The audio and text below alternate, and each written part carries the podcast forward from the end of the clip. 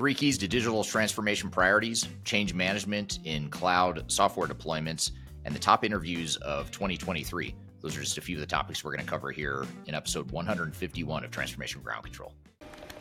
This is Transformation Ground Control,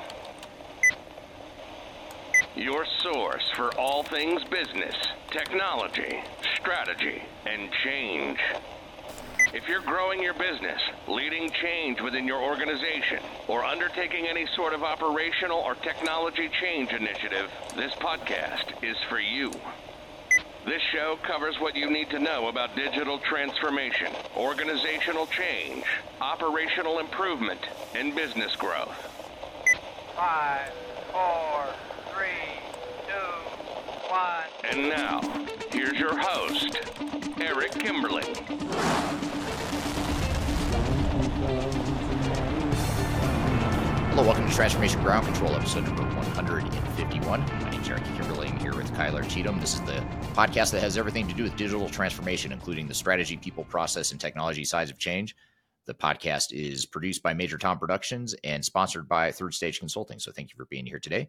And uh, Kyler, thank you for being here as always. Yeah, happy to be here. Excited for this episode. I'm excited too. We're going to cover a lot of stuff. It's going to be another epic episode. We're going to cover a lot of ground.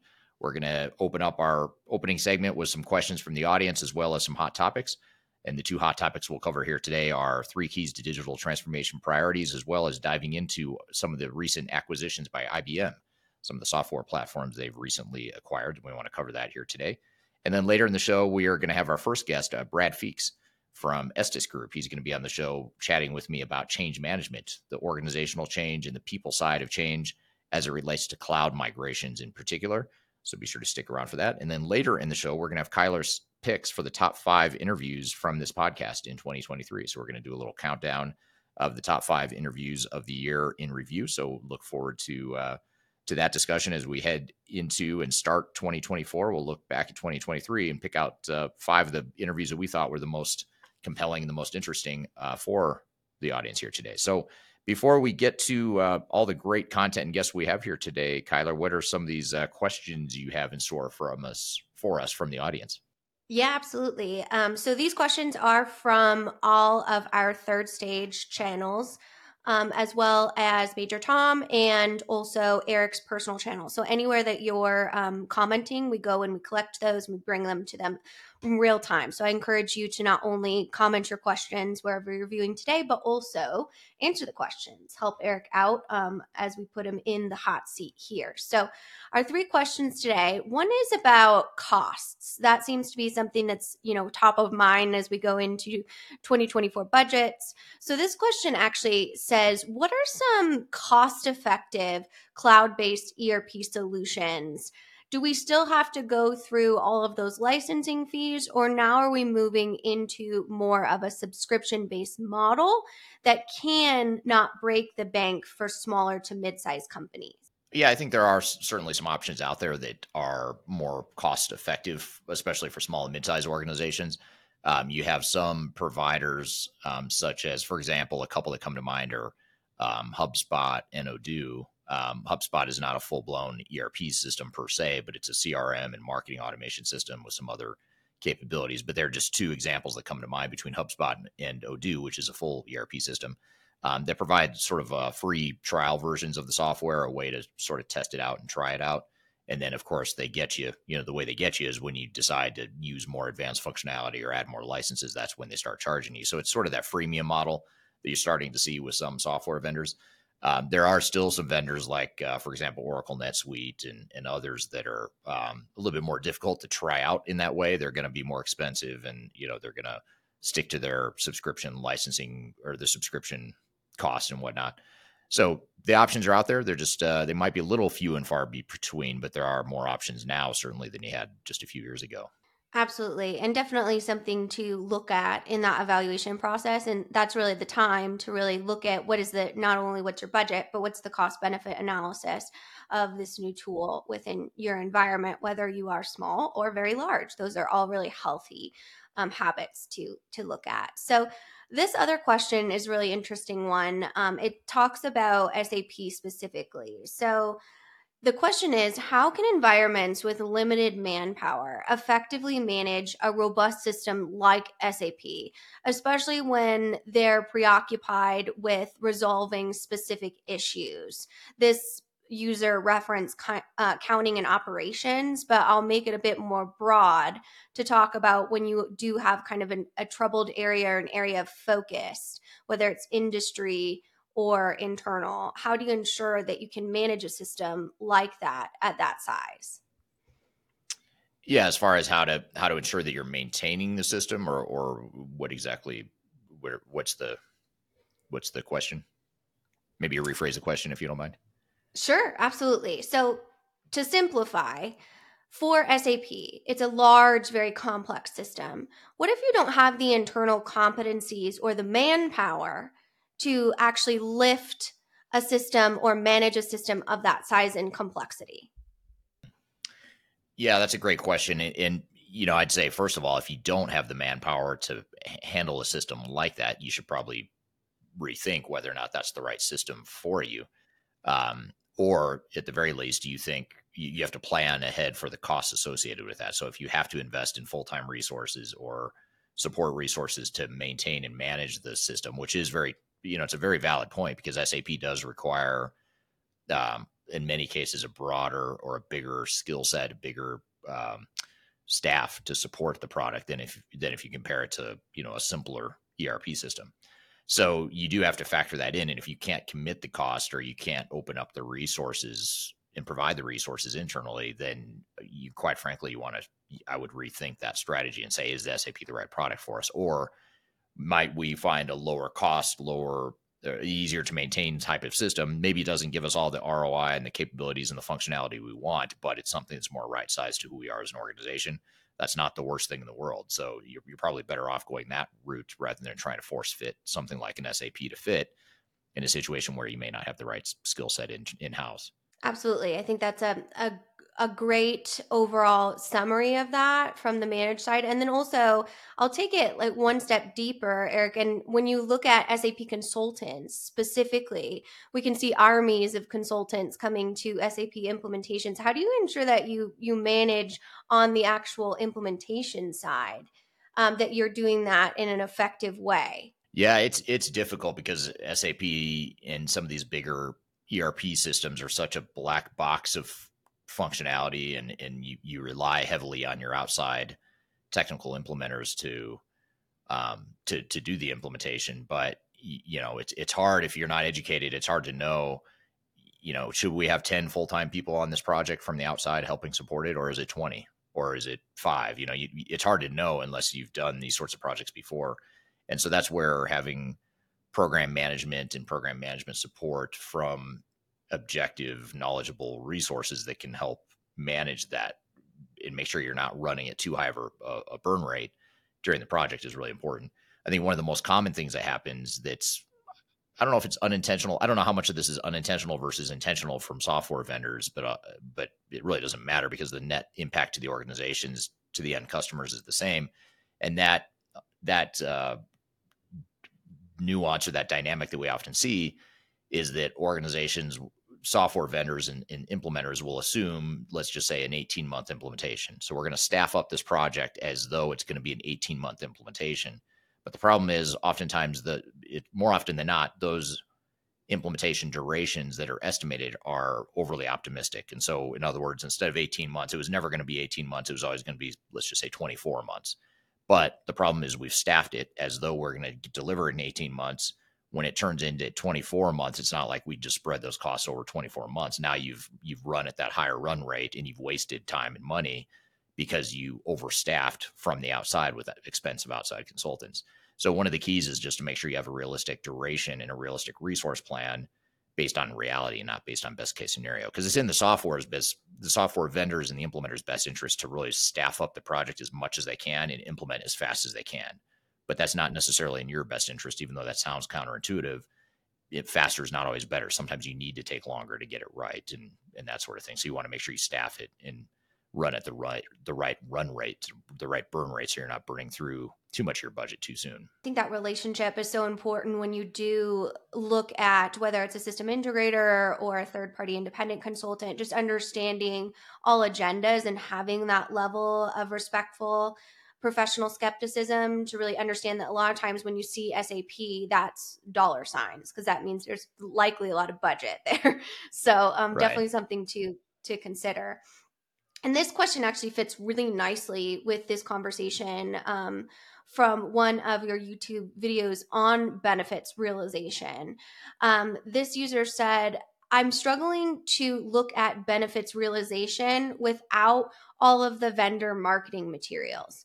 Do you have a guide or a methodology that can help with that biases? Yeah, you know, one of the best things you could do is is create an objective business case based on your actual performance now and the the potential performance when you've defined your future state processes. So it's got to be a you can't just take generic marketing material and say that we're going to reduce SG&A costs by 20% because that's the average of what, you know, a, a software vendor's customer realizes.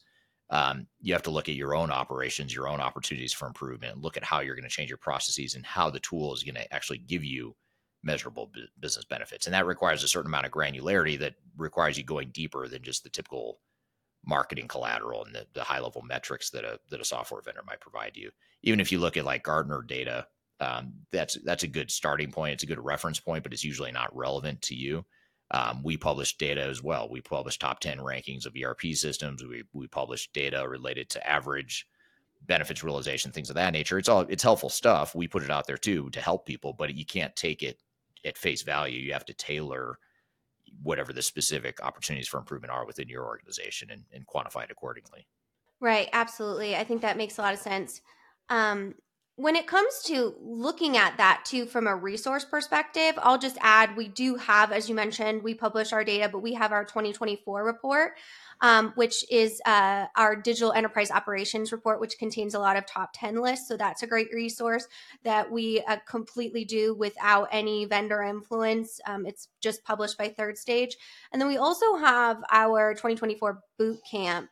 Um, that we will offer um, as well that you can actually join live and ask questions. It's a completely free boot camp for this process um, in general and getting those 2024 strategies and really understanding the basics around whether you're involved in implementation or you're just you know re-strategizing and organizing around what that looks like um, that's a, a good time to be able to do those so those are the two other resources i would add besides of course eric's videos and really kind of digging into those um, so with that, I know that we're going to talk through a few other kind of key hot topics that are happening in the industry too, and having that benefit of that knowledge is is so key to ensuring that you're kind of on the forefront of digital transformation, what that looks like in the industry as well. So I know we're going to get to that in just a few minutes here. Yeah, absolutely. We're going to take a quick break. We'll get into some hot topics here. We're going to cover the three keys to digital transformation priorities as well as talking about IBM's recent acquisitions of some software platforms in the industry. So we'll get to those hot topics here in just a moment.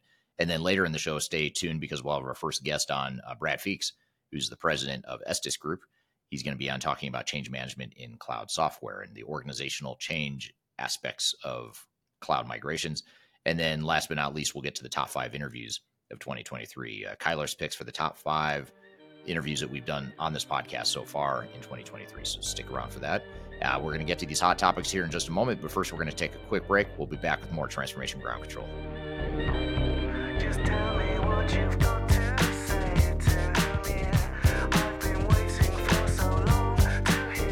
Hi, my name is Eric Kimberling. I'm your host here on Transformation Ground Control. And if you haven't already, I want to invite you to buy my new book. It's called The Final Countdown Strategies to Reach the Third Stage of Digital Transformation. It's my first book. I'm very proud of it. I love this book, and it, it was my attempt to create a summary and a playbook for what it takes to be successful in defining a digital strategy and a roadmap for your organization. So there's a lot of things we can cover when we talk about digital transformation. We talk about a lot of stuff on this show, but I wanted to condense it into a readable, sort of a sequential format that made it easy to help define a digital strategy for project teams that is unique to your organization, unique to your goals and objectives. So really uh, hope you'll you'll read it. I hope you enjoy it. Again, it's called The Final Countdown. You can read that book by scanning the QR code right here in front of you, or you can go to thefinalcountdown.com. Um, again, it's it's been an Amazon bestseller since it came out, so I encourage uh, you to check it out and love to hear your views and your comments on it too. So, The Final Countdown, my new book, you can go to thefinalcountdown.com or scan the QR code in front of you. Hope you enjoy, and we'll see you soon.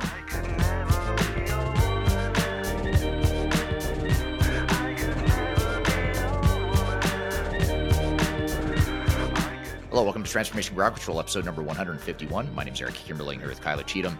You can find new episodes of this show every Wednesday at transformationgroundcontrol.com. You can also go back and view and listen to past episodes of the show as well. And again, that website is transformationgroundcontrol.com. So be sure to check that out for all the episodes you might have missed and to keep up with uh, new episodes as they come out as well. Um, so, uh, Kyler, you've got a couple hot topics in mind for us here today. They're very timely. What what do you have in store for us? Yeah, well let's let's talk first before we get into those key priorities about some movement in the industry um, and IBM's acquisition of two technology platforms.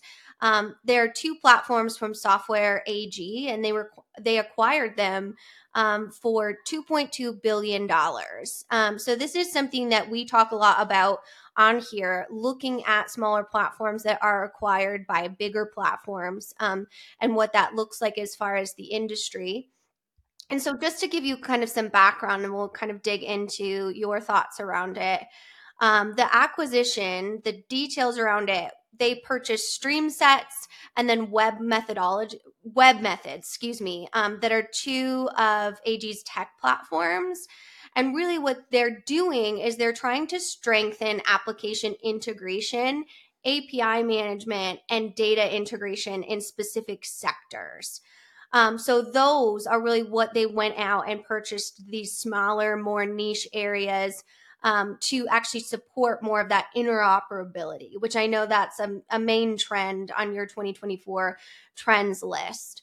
Um, the interesting part about this, Eric, that I think is they always find a way, right, to make it make it completely hard for the user. But so these platforms will now only integrate with IBM. So the management tools, so that you know, again, kind of gets you in that bigger vendor lock-in. Um, and I'm I'm wondering that when we see these these um, third party applications kind of gobbled up by these bigger titans in the industry. Does it put your integrations and your overall interoperability strategies at risk when those platforms that you may use are acquired? Yeah, it could, especially if it's locking you in. You know, if the whole idea and the strategy is to lock you into a certain vendor, then yes, it, it does. Um, the only way it really helps you is if you're already, in this case, an IBM shop, you're already using IBM products, then you're, you know, it's probably going to help you. But if you're like most organizations and you've got multiple vendors and multiple solutions you're you're working with, um, this is going to make it more difficult, you know. And then you're going to have to have a trade off or a decision to make of do we do we give up that operability and, and just sort of lock ourselves into one vendor? And is that okay? Does that give us the value we need, or do we need to go find another interoperable solution that uh, allows us to accomplish the same thing without the vendor lock in? Which is why most organizations do the interoperability model so they don't have to be locked into one vendor. So sort of counterintuitive. I see why IBM does it. It's you know it's, it's a way to move more people to the IBM eco- ecosystem, but it doesn't necessarily benefit all of their customers. And I think what's interesting is I learned from this conversation is a lot of these platforms, you think that they support like very small businesses. But just to give you an idea, the global clientele and a reason why IBM kind of wanted to move um, towards this in the European or EMEA marketplace, we have a, a really big um, client list that these software AG platforms actually support. So we have things like Airbus, um, Texaco, Australian Post, Siemens, the United States Army. So those are not small organizations that now you know have to kind of take on what that looks like um, for that movement in the industry. But definitely something that I'd love to hear from the audience about. What are your thoughts around kind of those merger and acquisitions when it comes to smaller platforms, specifically with integration factors? Yeah. Yeah, great point. And I'd love to hear the audience feedback as well. So let's move on to these three key digital transformation priorities. And these are really interesting. This is an article from CIO.com, and it's something that we've talked in kind of a, a, smaller level, but we haven't really like identified these three key priorities that this research shows. So I wanted to bring them to you and, and see what your thoughts were.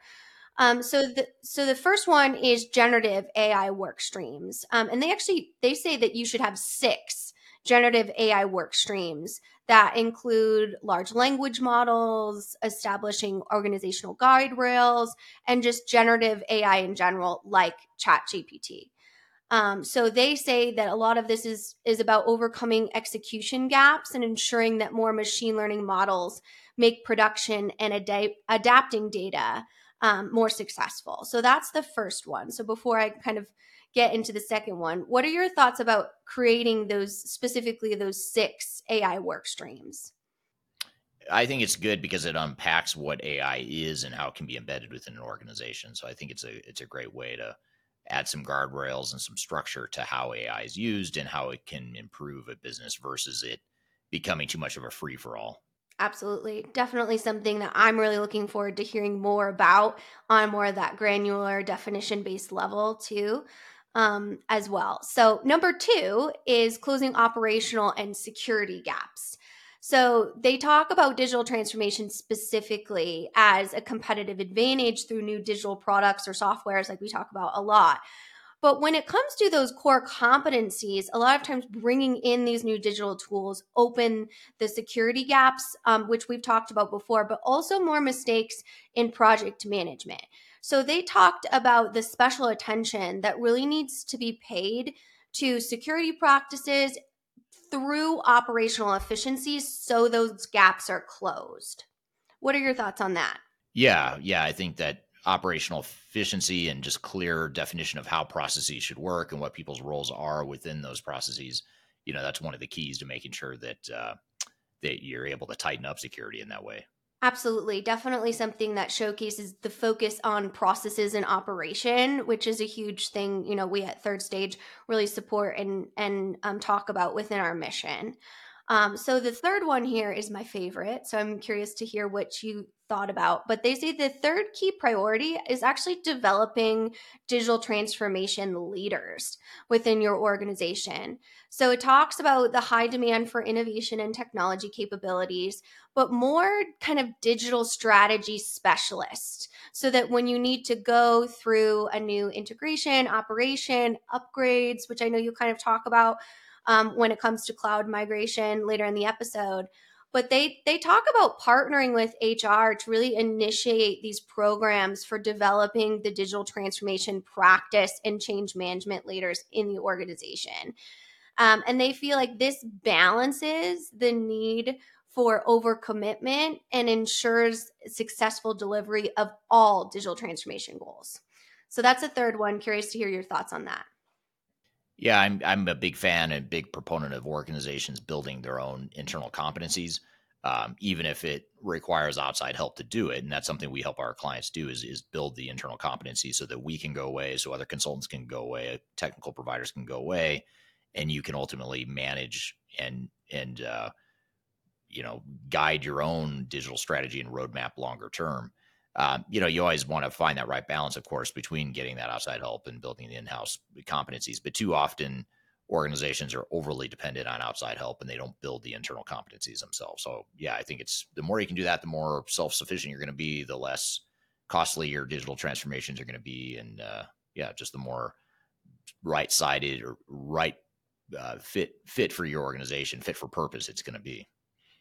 Yeah, and who knows? A lot of those leadership um, transitions can build you the CIO of the future, right? You might have that program, and 10 years from now, now you have a really healthy, technology focused organization. Um, so I thought those those were really well rounded priorities too. We did a little technical, we did a little people, we did a little system processes. So um, definitely a great article. But turning to the audience, what are your top priorities around digital strategy within your organization or even for yourself um, this next year? And I'd be interested to hear from what that looks like for our network, specifically in this conversation.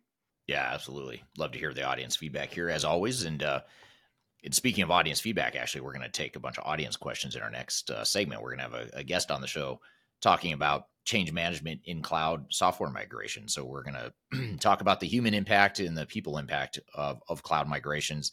And we're going to have Brad Feakes on the show to help us through that conversation. He's the president of Estes Group. So we'll be chatting with him here in just a moment. And then later in the show, after Brad is on the show, we'll do our little countdown of the top five interviews of 2023 so far. So we're going to get to that later in the show. So stick around for that too, especially if you want to see what the best highlights are that you may have missed throughout the year of episodes here. And by the way, if you have missed episodes, which you probably have, I, I doubt you've seen all of our episodes, but it, if you haven't seen them all, you can go to transformationgroundcontrol.com and cherry pick the ones you want to see and watch them all if you want to. So uh, be sure to check that out, transformationgroundcontrol.com. And uh, in the meantime, though, we'll play the five interviews that we thought were the most impactful for 2023. So we're going to have Brad on the show here in just a moment talking about change management and cloud software migrations. We'll be right back with Transformation Ground Control.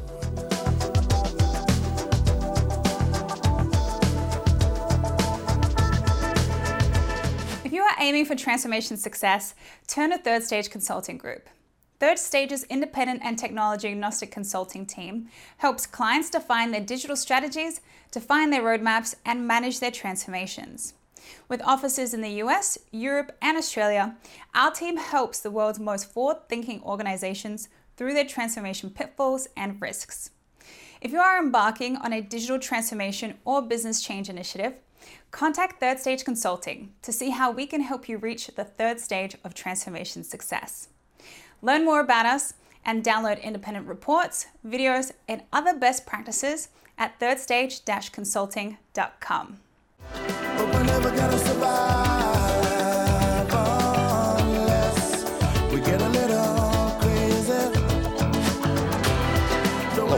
Transformation Ground Control, episode number 151. My name is Eric Kimberling here with Kyler Cheatham, and you can find new episodes of this show every Wednesday at transformationgroundcontrol.com. You can also go to transformationgroundcontrol.com to view past episodes of the show as well. And uh, this podcast is produced by Major Tom Productions and sponsored by Third Stage Consulting. So thank you for being here today. Um, Third Stage Consulting is an independent and tech agnostic consulting firm that helps clients throughout the world reach the third stage of digital transformation success.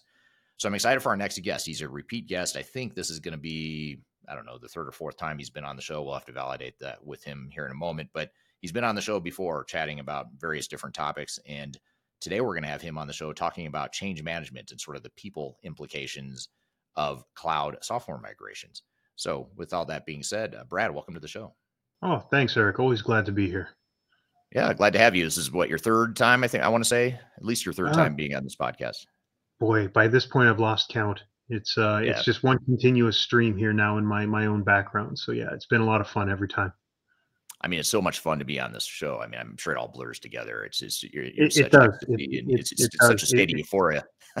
it's a veritable fever dream. Right. Everyone's dream is to be on this podcast. Um, so tell me a little bit about tell us a little bit about your background. You and I have known each other for years now, but tell us for those that don't know little bit about your background and also about Estes Group as well. Sure. So I've been with Estes now for about 10 years, just a little under now. And uh, so my background came from end user ERP based, worked for a company out of central Minnesota uh, we were implementing Epicor across the organization. At the time, we were like a $700 million company. So, a pretty large implementation from an Epicor standpoint, multi company, multi site, a lot of those variables in play. And I got pulled in from one of the, the local companies and one of the divisions into the headquarters. So, kind of learned some of those centralized ERP and centralized IT um, mechanisms over the course of, of that transition. Uh, after that transition kind of came to its its conclusion, uh, some old friends in the consulting business uh, pulled me into Estes Group, and I, and I started training and learning about uh, ERP from a consultant's perspective versus a power user, a core team member. And uh, over the course with Estes, we've really been trying to figure out the migration of ERP as simply application versus a set of IT services that we found ourselves increasingly providing customers based on their needs, uh, including the applications hosting, uh, cloud based activities, integration development, third party applications. So we found ourselves getting pulled into that broader ERP ecosystem as a, as a system integrator. We often were kind of hands off with, with a lot of that server side uh, stuff early in my career. And as I got deeper and deeper, and as, as Estes Group itself transformed over time, we've come to focus on that the server instantiation of the product to a much greater degree. So that for me has been kind of this eye-opening experience of, of what's behind the proverbial curtain. Yeah, absolutely. So you've gotten to see uh, the the evolution of cloud solutions, and we're going to dive into that here, obviously here today, as far as talking about what I think you the evolution of cloud software. Oh, do you hear me? Okay. Oh, we're back. you you froze with your eyes Okay, closed, so I thought I Yes, put you to sleep. I apologize. I, I mean, I did fall asleep, but no, I'm kidding. Um, no, hopefully we don't have any more technical issues. But what, what I was going to say is, you've seen the evolution of cloud solutions in your in your time, not only at Estes, but even prior to that, and, and that's certainly something we're going to dive into here today. Is the uh, the evolution of cloud and how it affects organizations and, and project teams in particular. Um, before I jump into some of the questions, though, and thank you for that that overview, um, I want to turn to the audience and thank uh, thank you all for dropping in the chat where you're joining from today. Uh, we've got people all over the world joining here today, as always, from uh, UK, India, Denver, Colorado, Houston, Texas, London, UK, uh, Dubai, India, Amsterdam, Reston, Virginia, Iraq, Prague. So people from all over the world. So thank you for being here today on all the different platforms. We're streaming to YouTube, Facebook, LinkedIn, and Twitter. So um, we're watching the chat here. So wherever you're joining, thanks for being here, and be sure to drop in the chat uh, any questions you have here along the way.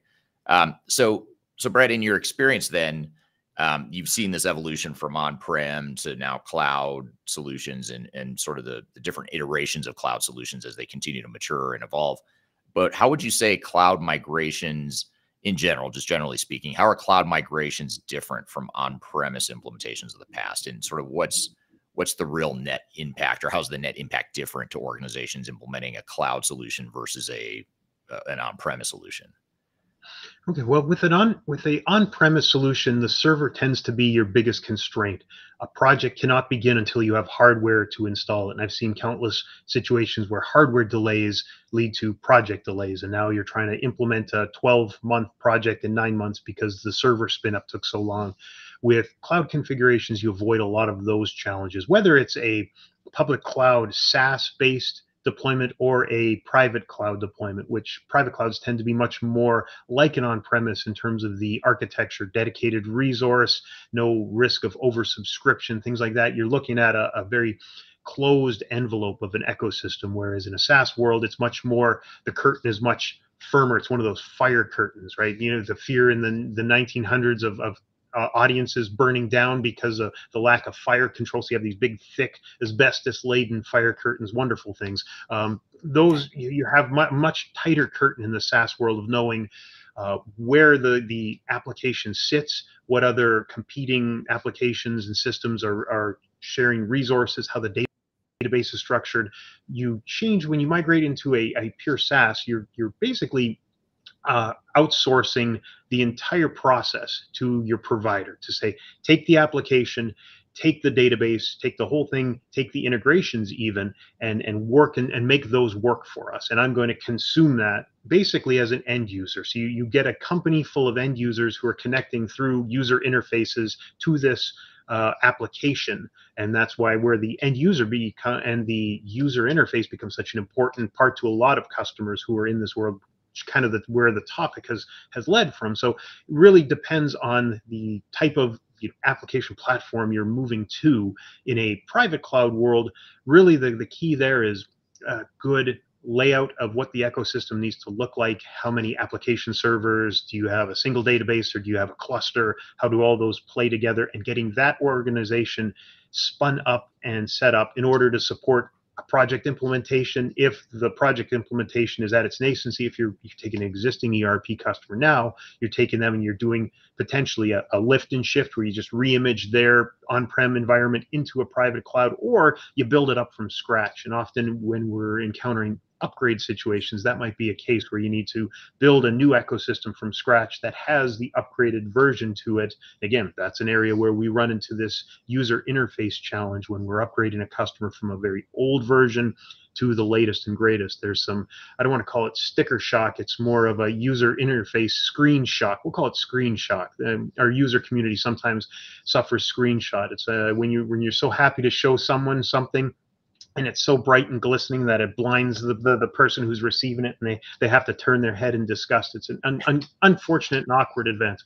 Right. I hadn't heard that before. What's the word again? How, what would you describe the word as? Screen screen shock. Screen shock. Yes. So, well, let's build on that a little bit. How how um, you, you and I talked about this before we we came on live to, for this discussion. But one of the things that when you when you think about web based cloud solutions and the user interface that goes along with that, and the ease of use, and some of the net benefits that we're being sold as consumers of mm-hmm. cloud solutions, it sounds like it's going to be a, a pretty easy adjustment. And so I guess the question would be why why is it not? Like why why are cloud migrations not mm-hmm. as easy as they might sound on the surface? Great, perfect. So you're asking me to elaborate on screen shock, something that yes. I coined all of 45 seconds ago. So let's let's dig in. So uh, first, let's talk a little bit about um, ERP evolution because every ERP system has kind of its own narrative. Uh, I've been in the Epicor ecosystem for going on 20 years. So I've watched the Epicor ecosystem. It's the 20 year anniversary of Return of the King, I think, right now. Lord of the Rings, great narrative there. Very different not not as bloody as ERP, but um, so you have an ERP system. It goes through migrations where a system uh, was living on an old old uh, underlying database structure. It migrates to something new. Let's say Microsoft and SQL Server. It changes its backend instantiation. Then over time, it says, well, I need to change the way the users are actually interacting with the system. And why? because if I'm trying to take my my legacy on-prem ERP system and turn it into a SaaS-based purely cloud managed uh, ecosystem, I need the users to come along for the ride. So when you talk about SaaS as a version of cloud, software as a service, you're really talking about the server side of the application, the server instantiation, application server, database server primarily. When you're talking about the client side, the user interface, that's where things like you hear terms like fat client, desktop client, web UI. So that's the client side of the whole conversation. And those two can move independently. And I would say again, I'm, I'm talking about Epicor because, well, it's the only system I know, which isn't entirely true. And, you know, it's funny, uh, our colleague, Dan Aldridge, I met him and we started talking and we realized that we both had backgrounds in Baan. My first, my first love when it comes to ERP was actually the Baan system back in the late 90s. It's kind of like, you know, you meet a girl at the, at the dance and you realize that you're both Pisces. It's kind of like that moment. Oh, you, you were in Baan too. Oh, that, that's not me. Actually, I'm a Gemini. So, but the, the basic premise here is when you have a, an ERP system, Epicor is a good example. They migrated their server instantiations, gosh, must be 10 years ago when they, they came up with version 10. And that allowed for a SaaS based system, Microsoft SQL Server, real well performing and fine tuned over time. Now, the user interface more recent, so they had a classic WinForm, at least in the Kinetic version, they had a classic WinForm desktop fat client that inter- interacted through the application server layer. Now, they had their other P21 database that was more of a two tier versus a three tier, no application server at all. So they took some of the lessons they learned with Epicor and that three tier, N tier uh, application server based, and they did something similar so they could also deploy that uh, to the cloud. Now, along with that is okay, I have this nice cloud-based ERP system that is really portable for the end user, provided that the end user has a portable means of accessing it. And desktop applications are, are the last thing when you think of portability. They're big, they're hogs of resources, they take up a lot of bandwidth. Sometimes you have to stick them on a terminal server farm because they'll they'll tank your own PC if you try to use it locally. Um, so you get to a position where we need a portable vehicle for this great cloud solution that we have. What better thing than a browser based web UI? So when we talk about web UI, we're talking about the application living inside of a web browser versus being a separately installed application on your computer. And with that, the change from a old version to a new really comes with your classic version upgrade cycle. All right. So I would think of the, the, the topic in my mind. I really kind of talk about this conundrum as a, a broader category of, of, change management as it relates to version upgrades, mm. because you, you can see there's a change management that comes with implementing a software initially, and there's similar and and also unique in their own way strategies or issues that come up as you try to maintain that software because every version implies change and how big is that change going to be when you're changing the user interface when you're changing the way the users are actually interacting with the system you are moving their cheese pretty significantly so for a user working on an old desktop system suddenly now opening a browser and trying to do the same business processes the changes can be significant. And so for us, what we've realized that creates all kinds of challenges in terms of getting customers to stay on a current version. Now, of course, you know what's the importance of you know version maintenance and staying current most erps have vendors have a certain like years of support right? We'll support you x number of years back. After that you're on your own so it makes it harder and harder to keep your system bug free and highly performing. New features and functionalities aren't available to you. So there's a lot of reasons in general to try and keep your software up to date to some degree. I'm not a bleeding edge kind of guy. I wear a white shirt, blood doesn't look good on it. So I'm not a bleeding edge kind of guy, but I do like to keep things within the maintenance window for my customers. Um, right. You know, for vendors, there's there's a similar version. If I have my customers all on our new version, I can have a, a, a more fine-tuned group of, of users that I support.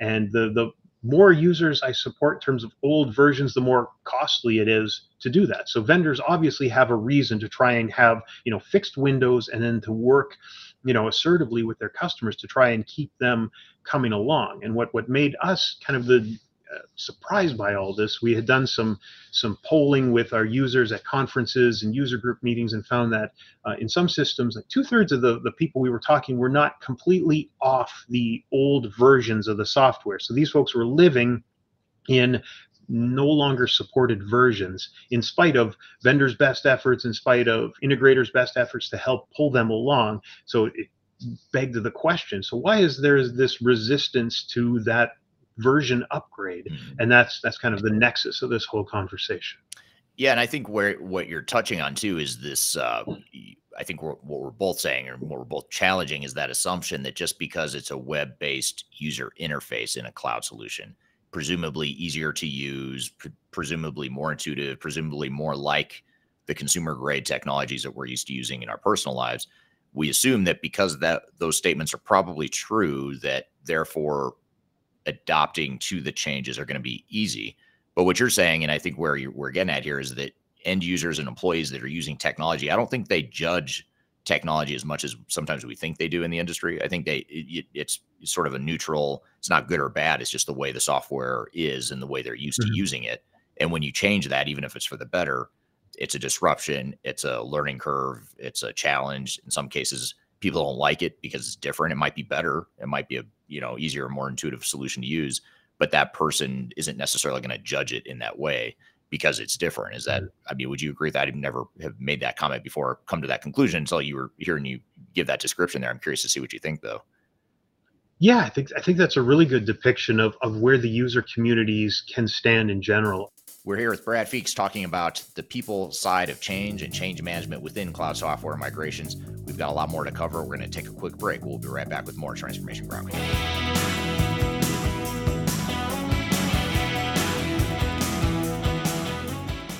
Interested in working for a company that truly values your unique skills and experience? Here at Third Stage, we don't hire based on resumes alone. We look at the full candidate experience, and willingness to provide excellent service for our clients. Within a technology independent and agnostic consulting firm, you have the opportunity to learn across industries with a diverse group of clients. Our consultants also have the opportunity to diversify their portfolio and learn across technology systems. If you're interested in joining a high growth entrepreneurial organization, please reach out to us at work at thirdstage consulting.com.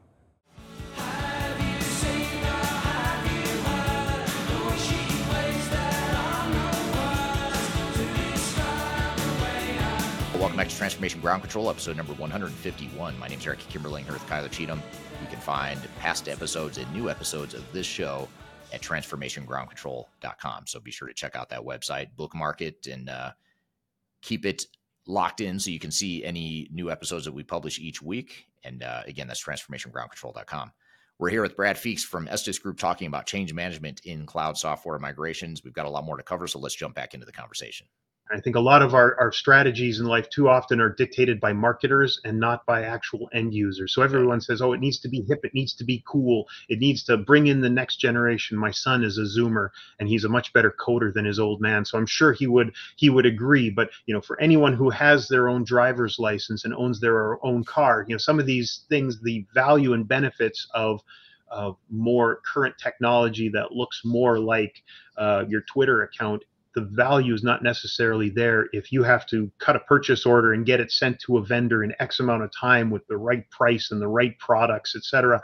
All those uh, cosmetic features uh, can honestly become distractions if it is less efficient and effective for you to do their job. And what I find is, whenever you're moving to a new version, there's a certain number of kinks to work out. Some of those kinks are, are vendor driven, some of those kinks are internal in terms of how you use the old system. Maybe you misuse the old system. Now, how do you migrate the misuse of an old system? There's a proverb that'll keep us thinking for a long time, scratching our heads. But you run into that sort of situation where how do you fine tune the use of this new application so that it continues to be as effective and efficient as possible for the end users and does not lose major bits of functionality because I've certainly seen with uh, nascent versions of web UIs as they've migrated, it's it's one of those oh oh no moments where we forgot this one left click functionality here to do this special process that you used to be able to do in the old system. You can't do it in the new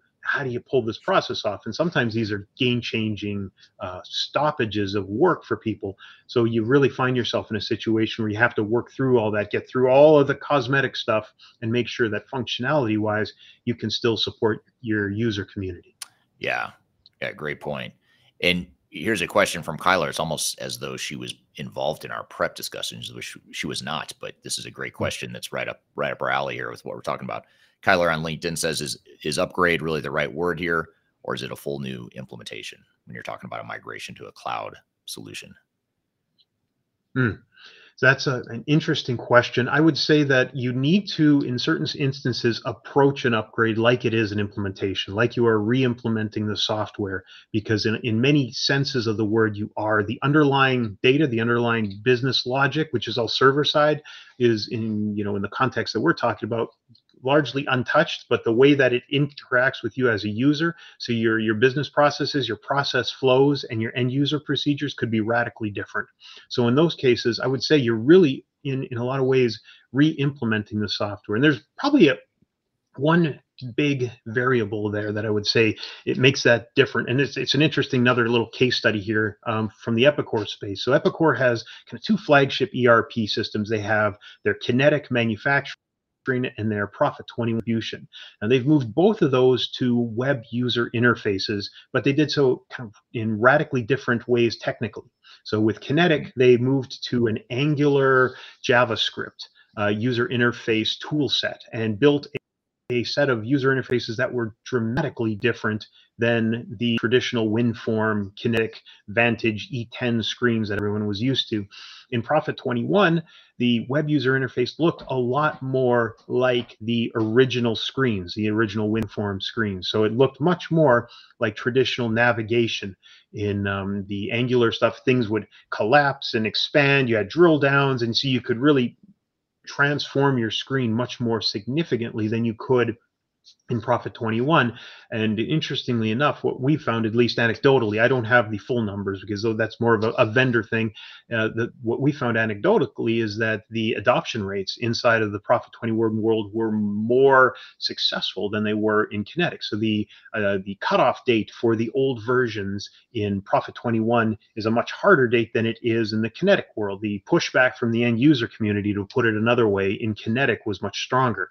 So the uh, the I'm not even sure if there is a current no more support date for legacy fat clients solutions. I guess there's also a piece there is you know the original architecture of the web user interface. You could really customize them a lot in the old Kinetic world. You could add a lot of C sharp code that did this and that, and you could you could control the user experience in a way that um, the low code Angular JavaScript UI just doesn't support. It's much more of a low code environment that says if you want to do custom business logic, you got to send that to the server and call a function to do what you want versus doing it right here on the client side. So the um, migration of these complex screens at time that have you know, thousands of lines of, of, code in them to modify that and push it all into a different architecture. It, it may not be a user uh, reimplementation, but for your IT staff or whoever is doing that that technical work, it can be hugely significant. Yeah, Absolutely. And, and along those same lines, as sort of a follow up, this is from Dan on YouTube, uh, Dan Aldridge, who you just mentioned a moment ago that you and I both know. Uh, thanks for being here, Dan. Dan asked the question of Are you familiar with any AI enabled software to speed up the migration from on prem to cloud solutions? Can, so, can you just use ChatGPT to to do the the upgrade from uh, oh.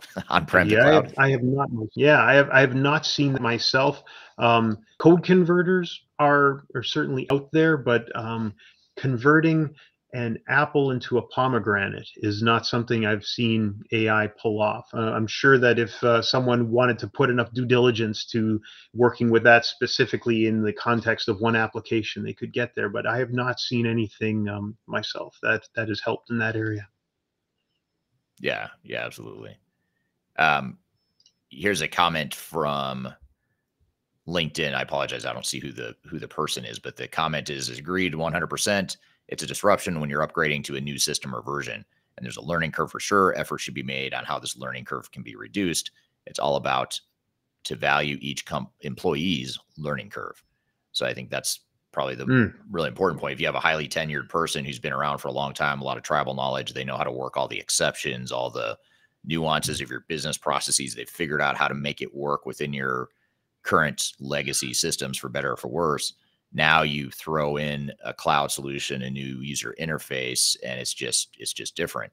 Um, you know, one thing that you and I had talked about too, Brad, that, uh, along these same lines, is that oftentimes with on-premise solutions or even private cloud solutions, you get a, a bit more flexibility in those solutions and that you know you you've mm-hmm. got your own instance of the software where you can make changes to it you can customize it you can change the code do whatever you want whereas public cloud or SaaS models where it's multi-tenant and you've got less flexibility on that front, you know, that can affect resistance to change as well. How do you how do you see those two models being uh, accepted differently by people within organizations or how does it affect the human side of, of change for organizations? Mm-hmm.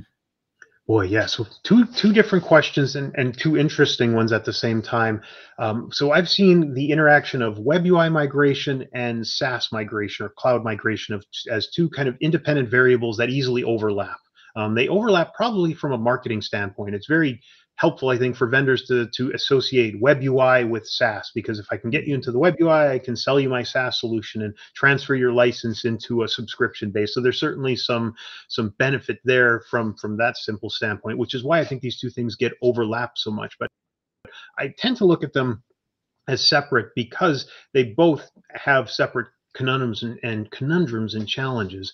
Uh, I would say in terms of looking at specific, specifically the web UI transition from an end user standpoint, uh, the key is I think finding, uh, and this goes back to the idea of reimplementation, is is providing enough time and effort to get into the new system and surface all of the things that are different and understanding what is the uh, mitigation strategy for differences. Now, these differences are truly bugs, things you have to go out and fix, something that was customized in the old version, and you can fix it in the new in a different way, surfacing all of those things. Challenge, of course, is is um oh boy, this is drives us down another. Let's go down one rabbit hole. We, we, our rabbit hole's gone down. I'm making an auxiliary room here for some of the little bunnies here.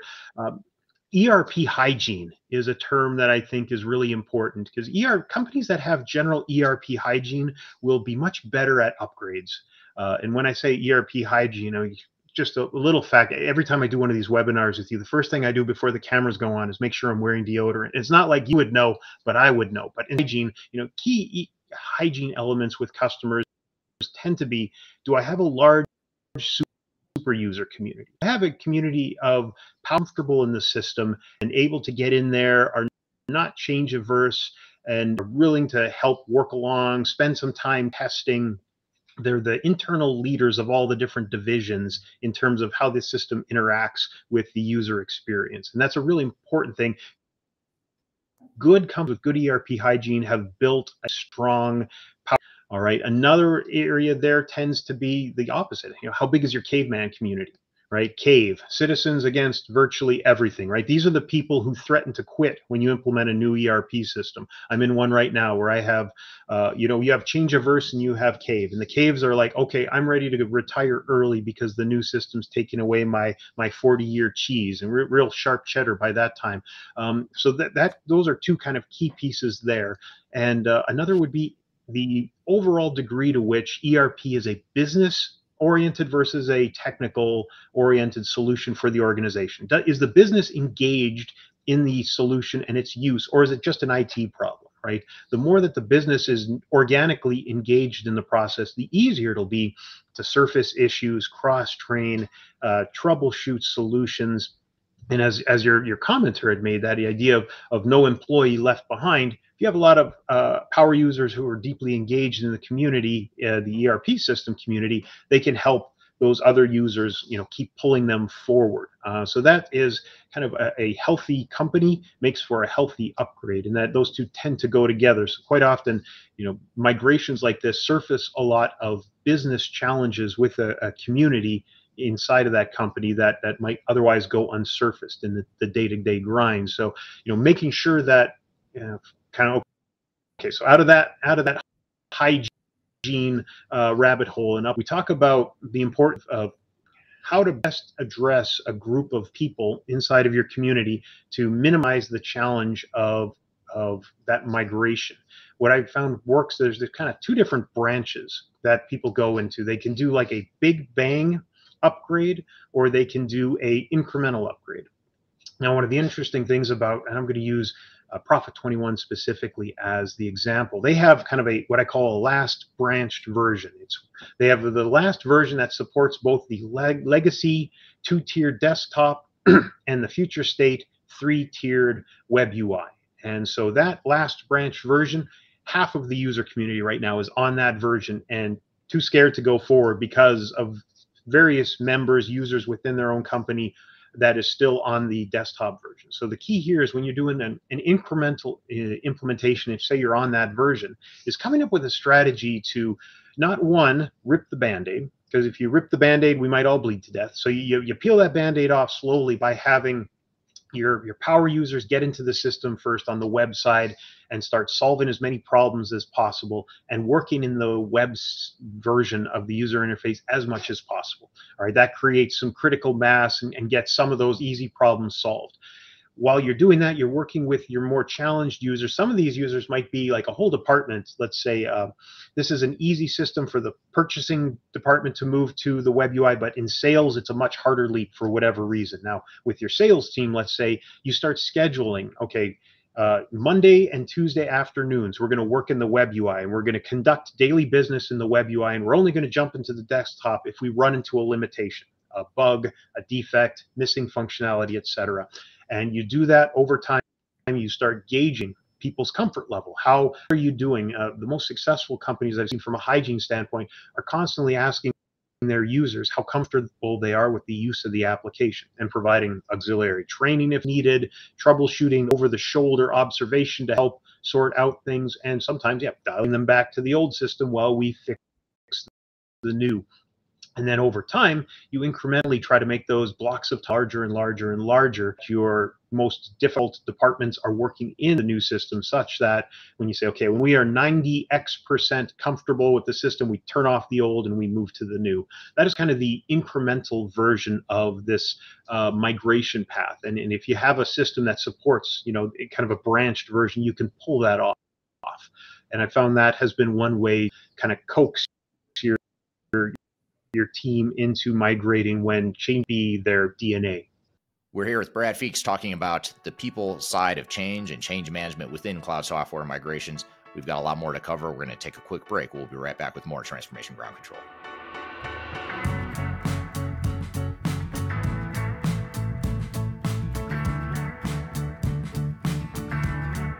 I'm excited to share our newly released 2024 Digital Enterprise Operations Report. This free download is available on the Third Stage website at thirdstage-consulting.com. This report is truly packed full of technology independent and agnostic insights for your project to ensure that you're strategically optimized for success. Download your copy today with the QR code in front of me or visit our website for more details.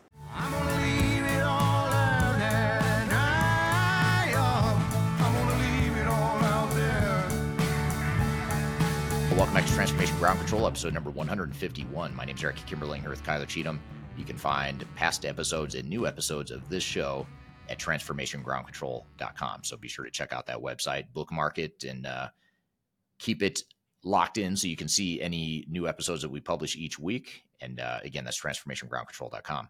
We're here with Brad Feakes from Estes Group talking about change management in cloud software migrations. We've got a lot more to cover, so let's jump back into the conversation we're we're sort of dancing around this topic of change aversion, change resistance, um, how cloud has some obviously upside benefit to both vendors and customers, especially vendors, but there's also a dark side potentially to customers in that there is change resistance. So this is actually just a great pointed question here from Esther on LinkedIn, which is uh, probably a good way to dive into a little bit further. But what are some of the common reasons for resistance? I know you've already you've alluded to a few things here in passing as we've talked, but if we were to sort of summarize why mm-hmm why organizations or people within organizations tend to resist change to cloud-based solutions and or these you know sexy new web user interfaces. Why is it that people are resisting and what are the common reasons why people are resisting those sorts of changes? Oh boy. So this delves into i think there's there's technical pieces and there's psychological pieces. Um, i'm i'm not neither a good technician nor a psychologist. Um, I would say that generally I, I, see organizations have different tolerance of change at a management level. So one of the reasons will be uh, will be from management, and I'll say I'll see we'll talk with a, one company and they'll be, well, if we have one percent diminution in efficiency, we can't do this. All right, there is lack of confidence in that one percent that they'll be able to catch that one percent up over time. So they'll demand a really rigorous and long process to get themselves over that hurdle. Other companies are much more um, cognizant of things like ramp up periods and and learning curves such that they'll say okay if we're at 80% we'll we'll cut the cord at 80 and we know we'll ramp up within the next two months. And that'll be the the plan. So we'll manage it and try to manage that change. So they're a little more likely to take the risk there. So it's a, a risk aversion level you know, for companies that that work in especially uh, spiky environments, seasonal environments, where making all of your sales is really important during the summer season. Having anything that is an encumbrance at that point could be a huge uh, problem because during the down season, if you've lost sales during the busy season because of a migration, now suddenly the business might be struggling. So you might find yourself having to plan within a off-season window. That's certainly one kind of logical thing uh, I would say that going back to management, I've also seen cases where uh, more of a hammer methodology than others. Some folks are real kumbaya, let's all get together and decide this together. Others are more like, okay, we're going to draw this line. We're going to take our time and make a good decision. But once we've made that decision, that that line is firm in the sand and we're going to hold to it. And that's kind of the the hammer management model that says, okay, guys, this is what we're doing. We need to make this work. Now go make this work. Um, I tend to see that that assertive management in these kinds of things quite often uh, drives people to make uh, upgrades work, and it requires a little bit of hammer. And uh, companies that lack that hammer tend to stay on older and older versions. So there's a certain amount of uh, uh, management that uh, assertiveness that really is required there. Now, I think the, the problem when you get down to the end user level, um, some of it has to do with uh, comfort level, curiosity level, uh, when you have something like a web UI, there, there will be certain people, and it's not even an age thing. I don't find. I, I know guys, you know, 50s, 60s, who are just immensely curious. So as soon as the new version's out, they're poking around, they're trying to see what they can do with it. It's it has to do with uh, level of curiosity overwhelming the level of fear, and uh, when you have folks who are uh, very fearful, uh, they tend to be very change averse. So if there's something where I'm still running into folks in the ERP community who are very used to doing 95% of their work in spreadsheets and even paper based, and then finally taking their final answers and plugging them into the system in order to cut a purchase order or what have you. Those folks are going to be extremely difficult to get to something that has greater change of version, uh, change, you know, greater deal of pieces. Quite often, I found this goes back to my Baan days, become experts in the organization based on their ability to perform workarounds. And if the new system takes those workarounds away, suddenly there's this domain of expertise that suddenly it's like you're you're in an engineering world where everybody moved to CAD and you're still the, the last best pencil and paper engineer on one of those big drafting tables. Suddenly the entire ecosystem underneath you has been pulled out from underneath you. Folks folks can feel all kinds of challenges for that, especially if the learning curve of building kind of a, an interaction paradigm that's so different than what they've been used to. I think that that is an area that makes that it gets manifested in not as efficient in the new system as I was in the old. You're making me slower.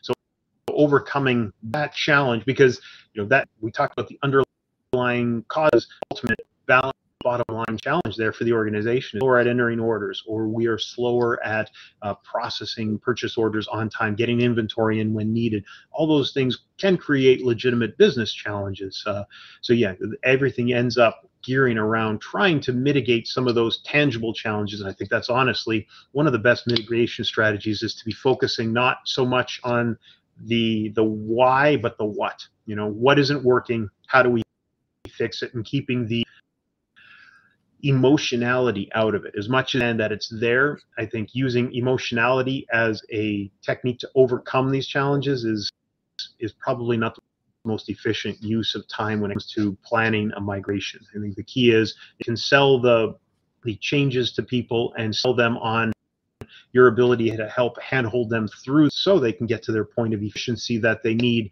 I think that's generally the best way of trying to get people over the hurdle. Yeah yeah, absolutely. Yeah, and I think the you know the key takeaway here is that uh, you used the comment earlier in the conversation about who moved my cheese, and anytime you move someone's cheese, even if it's a net gain to the organization and to you individually, there's going to be some resistance. There's going to be some road bumps, speed bumps along the way. That's going to make it more difficult for people to adapt to that change. So I think that's something that's worth worth noting.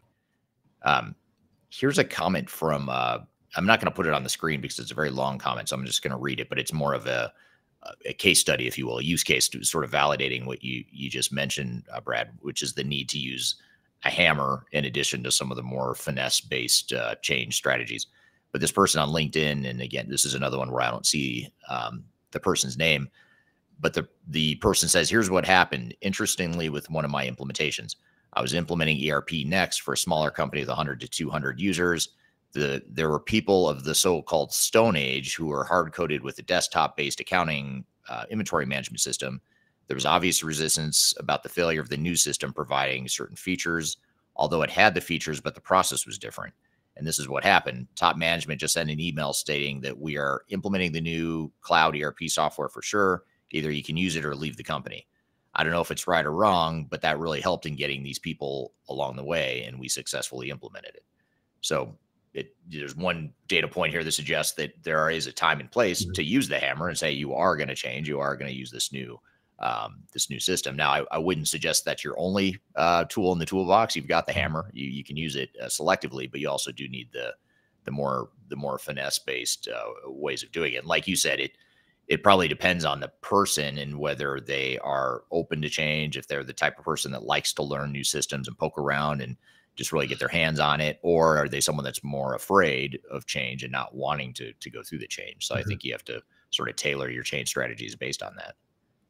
Yeah. Yeah i think uh, combining what and why is probably a good idea. You know the what this is what we need to do why this is the logic behind what we're doing. This is these are the business conditions that mandate us needing to do that. If people understand the need i know quite often with this is more of an implementation than it is a uh, upgrade. But when a company's on a on a dead server like an AS400 system that is a ticking time bomb, and everybody says, "Yeah, we know it's a ticking time bomb." You remember back in July when the system went down and we were out for a week? We can't let that happen in the future. So there's a clear why of what we need to do that drives the what that says we must do.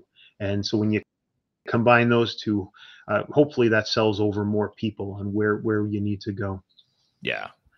Now, now, what about training? Here's a here's a question on training, which is obviously a subset of change management and addressing resistance to change.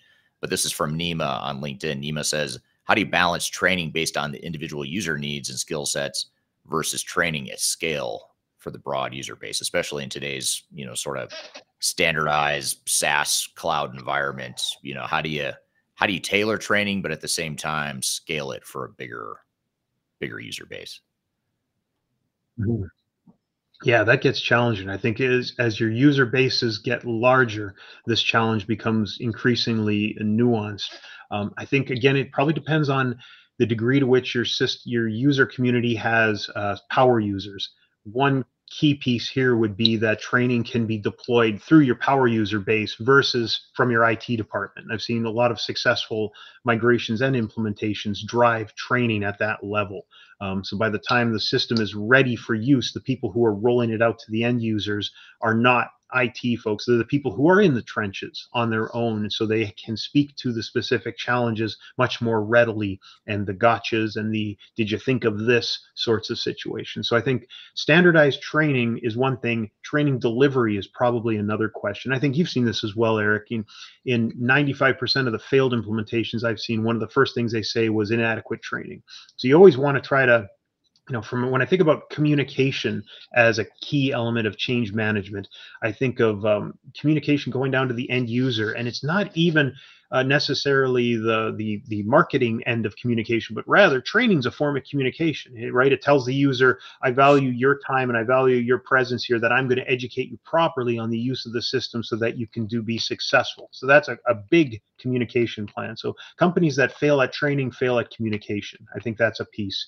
Um, gauging users. I had mentioned this earlier of, well, how's your training going? Is your is your adoption level, is your familiarity comfort level with the application improving or is it not? If you're if you're stuck in the mud here we need to figure out how to uh, address that. So going back to the original question of do you tailor it for each user or do you have a broad base? What i've seen com- some companies do is you have a broad based set of training uh, techniques that you deploy and you're gauging your users constantly asking them what's your comfort level? Now of course this re- requires your end users to be honest and say if if you're a one to five and you're you feel like you're a two you shouldn't say you're a four. Why? Because you go live and suddenly you're a two. Um, and, you know and so I, I often say the the motto anybody who lies here refuse uh, reneges the right to complain later right? So it's you got to be honest at this point and if if people are feeling comfortable and increasing their comfort level okay you keep with that standardized training you have specialized training for individual users who are slower to adopt. And that's, again, a place where you can deploy your super users for some tailored one on one to help those folks kind of keep themselves ramped up. And then slowly you drag everyone up to that point. Also, if you're using a, a, an implementation method where you're doing incremental, where you have that branched version and you can kind of take people in two different paths, uh, you can really gauge who is is is more slowly adopting and who isn't and you can the, the training sort of tailors itself honestly in terms of the people who are already you know 100% in a new system and, uh, and people who are not. We had that uh, this would have been oh boy this was pre-prince so we weren't yet partying like it was 1999 but we had implemented a new mes system in the factory where i worked. And you got to that point where they were asking well how how uh, good is the system version versus the old paper-based system that preceded it. And it, and we had some users who were, well, I, I, don't use the paper-based system anymore. I can't compare anymore because I'm completely in the new system. I do 100% of my work in the new system. You realize, okay, that that gradual approach uh, allows your your early early adopters to get in earlier and then kind of pull everyone along hopefully hopefully they're the types of people who value pulling others along for the ride that's not always the case so it becomes a bit of a coaching matter with folks to make sure that your your superstar team build team orientation there. Yeah, and also you know recognizing that training doesn't necessarily just need to be pre go live or right before go live end user training. It's also a matter of walking people through the process changes along the way too, so that by the time you show them how the system works in detail, they've already sort of had their freak out moments. They've already panicked about mm-hmm. how someone's moved their cheese and the process Mhm. is going to look totally different. My job's going to change. You sort of work through all that, and then you get to end user training later on, where now you're just showing them how it's going to look in the system. And they've already sort of uh, adapted or they've already adjusted mentally to to the cheese being moved. So I think that's one of the key things too is to recognize that it's not just. I think too often we put too much pressure on user, end user training to sort of clean up any sort of change issues we Mm. might have, and we hope that 30 days before go live, when we start training people, they'll they'll get it and they'll just sort of accept it. And the reality is, oftentimes that's when they first freak out and realize what the changes are because they're hearing about it for the first time in this big classroom training session or whatever. And so we have to figure out ways to get to sort of accelerate that process, get that happening sooner in the project so they're not freaking out right before we go live, which is going to create a lot of disruption. We're here with Brad Feakes talking about the people side of change and change management within cloud software migrations. We've got a lot more to cover. We're going to take a quick break. We'll be right back with more Transformation Ground Control.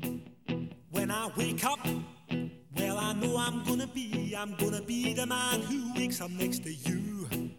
When I go out, If you are aiming for transformation success, turn to Third Stage Consulting Group. Third Stage's independent and technology agnostic consulting team helps clients define their digital strategies, define their roadmaps, and manage their transformations. With offices in the US, Europe, and Australia, our team helps the world's most forward thinking organizations through their transformation pitfalls and risks. If you are embarking on a digital transformation or business change initiative, contact Third Stage Consulting to see how we can help you reach the third stage of transformation success. Learn more about us and download independent reports, videos, and other best practices at thirdstageconsulting.com. 500 miles an hour, would walk 500 more. Just to be the man who walks a thousand. Welcome back to Transformation Ground Control, episode number 151. My name is Eric Kimberling here with Kyler Cheatham. You can find past episodes and new episodes of this show at transformationgroundcontrol.com. So be sure to check out that website, bookmark it, and uh, keep it locked in so you can see any new episodes that we publish each week. And uh, again, that's transformationgroundcontrol.com. We're here with Brad Feakes from Estes Group talking about change management in cloud software migrations. We've got a lot more to cover, so let's jump back into the conversation. Oh, that's a great point. Testing is really a great form of training, I think Yeah. you're saying, is that if you Yeah. can get people involved in the testing process, unit testing, cross functional testing, the broader uh, team you can get into there, the more people you'll already have ramped up. So the training is more of a rubber stamp than it is a, a, a screen shock. Yeah. Yeah. And here's a follow up comment that's that's a great one from Jill on LinkedIn. Jill says, I find the most effective training design is when the focus is around the process versus only tool functionality. When we focus on the Mhm. behavioral changes directly, things tend to click faster. And that's really, I think that's perfectly said. That's uh, a great point where I think, you know, as a software vendor, if I'm a software vendor, I'm going to focus my training on getting you to understand how my software works. But if I'm a team member of an organization trying to get my my team members on board, yes, they need to know how the software works. But what's even more important is how what does it mean for me? Like, what's my job? What's my process? How's my hmm. behavior need to change? Yeah, show me the tool too, of course, but that's only one dimension of it. So you have to sort of take the mindset of what the software vendors have, and you have to broaden it to say, well, what's important to us is to train and to get people on board with broader behavioral and process changes, not just using a new tool. Right. This was another term that came back from the Baan days that a, a colleague of mine used to use. The term was monkey button pushers, right? You can get a monkey to push a button, but you don't necessarily can convince him or or get him to understand what happens when you button or why you should put the push that button. When you have a team of just button pushers who don't understand you know, what from a process standpoint is this doing, it's so much harder, I think, to try to get them to follow a sequence of events um, again, going back to say an MES example where you're completing quantities on the shop floor. Well, I'm, I'm clicking here and I'm clicking there and I'm clicking there and I'm putting a number in there. If if that doesn't if you're not able to portray the why of this. Well when you do this now that you've completed quantities now we know that this much is in inventory. Now purchasing knows that they need to buy some new material. The the extent of this is how this integrates to the full process. Is say uh, when you showing them the what versus the why why is kind of the the statement of respect right? I, I respect you enough to tell you the why in the background to understand how you can impact the overall business process. I think that comment there about process versus functionality is right on yeah, yeah, absolutely. then a follow up comment from Jill again on LinkedIn. Hope is not a strategy. So that's a great, great. Tell uh, that to Obama. Never mind. Right. exactly. Yeah, he built a whole presidency on, on was, uh, hope being a strategy. It was a campaign strategy. I'll say that much. It was. Yes. Yeah, absolutely. Um, Good marketing. Great marketing. Um, here's a question. There's a question I wanted to get back to here, which is a was a few minutes ago. It came in. Um, bear with me. So here's an interesting question that's not going to show on the screen, so I'm going to have to hide it to read the whole thing. But uh, it says, "How, in your opinion?" This is from Victor on LinkedIn. Victor says, "How, in your opinion, will cognitive cloud computing affect businesses? Do you agree that this approach would dramatically change how companies operate, and how is it relevant to cloud ERP?" Maybe I'll just stop there and sort of simplify the question a bit. Do you, so mm-hmm. are you, are you that's an interesting. Um, I I've, I've, played on the fringes of it. Um, in my, in my mind, the idea of where some of the, the work is being done on automation and AI would be the, the replication of user interaction. Um, that is an area I think I've seen with many customers who are struggling with employee and staffing challenges, especially like during the pandemic, last four years. Gosh, we're talking in fours now. Anyways, uh, you talk about people struggling to find the right bodies to do things like enter orders, schedule jobs. You have a lot of attrition and, and the younger crowd for whatever reason is not saying when I when I wake up in the morning, I want to be an order entry clerk. So what do you do with order entry positions that now need to be done? You need to get your orders in. And there's a lot of customer specific tribal knowledge and such that needs to be handled. I think that's a place where uh, working with the ERP system and working with the process that intervenes it and you know intercepting or receiving an input via email or what have you processing that data according to some heuristic methods you know discerning the the tribal knowledge and the the what ifs and the maybes and trying to you know calculate probabilities of what this means and what that means then converting that into an entered order and replicating end user steps. You know rpa is a nice way of doing that saying okay these are all the steps that a user goes through at a user interface level um, to replicate that work there. I think there's certainly a place there where those kind of plug and play positions uh, find themselves in the future being addressed. I see the same thing probably in purchasing. It has the the comparative least amount of tribal knowledge. I'm sorry if I'm offending any purchasers out there, um, compared to some some other areas that are much more engineering and bill material specific. You you talk about purchasing folks taking minimum inventory minimums and working in process and stuff that's in transit and coming up with a you know order amount for a given purchaser understanding what the the purchasers or the vendors necessary limits are to hit price points and such taking all those inputs and generating an output of a purchase order, I think that's a place where uh, AI and cognitive based systems could find themselves in the near future replacing positions that we have a hard time staffing for right now. Mm. Yeah, yeah, absolutely. And I, I, would, I would say cloud really. So the question of what is what does that do to cloud?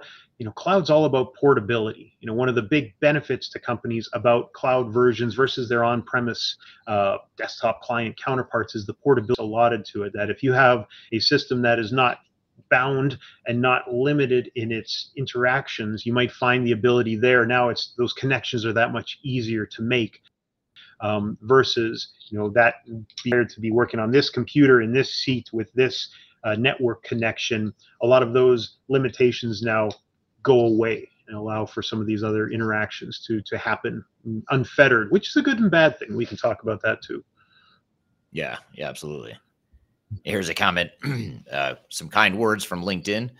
This has hit on so many variables I've encountered firsthand. Awesome discussion. So thank you for for that comment. And again, Super. unfortunately, I can't see who who that is exactly that said that, but thank you for the the kind words, who, whoever you are. Um, I guess just to bring this all full circle, Brad, I'm, I'm curious. You know, we've covered a lot of ground here in terms of first of all, the difference and the nuances between cloud and SaaS deployments versus on-prem versus the old, you know, the historic way of doing things. Um, we've also talked about the the change resistance as it relates to to cloud and web UI and, and stuff like that. So there's a lot we've covered here, but how do we get started uh, in terms of if I'm a project team and I'm about to begin a cloud migration? What are some of the top recommendations you would give? You know, as far as here's how to here are the things you want to do, or here are the things you want to make sure you focus on to get started on your, on your cloud migration. Mhm. Well, you know, I, I will say it's a lot like physical training. Um, I did a lot of physical training where I would um, do exercises that weren't trying to achieve the goal. And then I ran into some folks on YouTube who would criticize folks who are doing plyometrics when they're trying to build muscle, right? Plyometrics are for building strength and explosiveness. They won't build muscle. So if you want to build muscle, get those plyometric exercises out there. Stop running for three hours. You need to be doing, you know, deep squats with a heavy bar on your back. Obscene work. I don't know why people do this. But anyways, I think it's the same thing in an ERP is what goals are you trying to achieve? What problems are you trying to solve? If you don't have a clear idea of that, you're going to have a hard time implementing or you're going to implement something that solved different problems right? You know this erp was a great solution to problems we didn't have. That's a problem you know? You don't want to be in that position. So clearly understanding what your goals are as an organization what the things are you're trying to achieve and what things are you trying to avoid is really important. Whether it's you know web ui or whether it's cloud whether you're going down you know do you have reason to stay on premise uh, there are plenty of reasons there. I, I see customers with poor bandwidth. If you're in a poor bandwidth zone on premise is an entirely logical system. If you inherited uh, six month old hardware that has a five year warranty and it's stuck in a colo right now and that colo is reliable and secure you're probably good for the next five years. You don't need to necessarily you know knee jerk react and jump to the cloud. So understanding your circumstance and your goals is probably the first step to any of these uh, sorts of, of situations. I'd say you know specifically speaking to the web ui and software migration I think you really want to be asking that question. What are the benefits of staying current? Um, do I have risks? You know, what is the cost of doing nothing? This goes back to Six Sigma days. We always used to ask that question. You know, you run into a process. Well, what's the cost of doing nothing at all and just living with what we have? Is that cost significant or is it small? Can we can we scoot along for a while? Do those cross costs kind of exponentially grow? Does that risk exponentially grow? Understanding all those pieces before you get in on a direction, I find to be really your your best bet to avoiding uh, future challenges down the road. Yeah, yeah, absolutely. I think it's sound advice as far as how to how to get started and ultimately how to overcome some of the resistance to change that organizations inevitably experience in these these sorts of situations. So all right. Thank you, Brad. Thanks for being here today. Great uh, conversation. Covered a lot of ground. And as always, time flew by. Uh, it always does tend to fly by when, when Brad's on the show. So thank you for being here today. Uh, we've got a lot more to cover. We're going to get to our, uh, we're going to debrief some of these points here that we just chatted about with Brad. We're also going to get to our top five interviews of 2023 here in, in a few minutes. So be sure to stick around for that. But first, we're going to take a quick break. We'll be back with more Transformation Ground Control.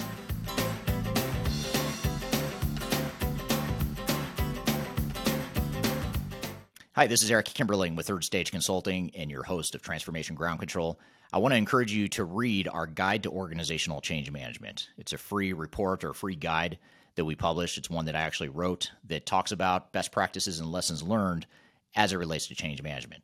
So, as you know, on this podcast, we cover a lot of stuff related to the human sides of change, organizational change management, including training, communications, org design, all kinds of stuff as it relates to change management. So if you're trying to learn more about change management or you're looking for more direction and ideas on how to get started on your change management strategy and your overall journey, be sure to check out this guide. You can read it by scanning the QR code on the screen in front of you or in the links below for this particular podcast episode.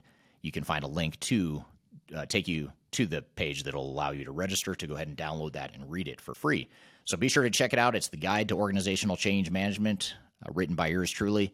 I hope you enjoy it. Let me know what you think, and hope you enjoy the rest of this episode.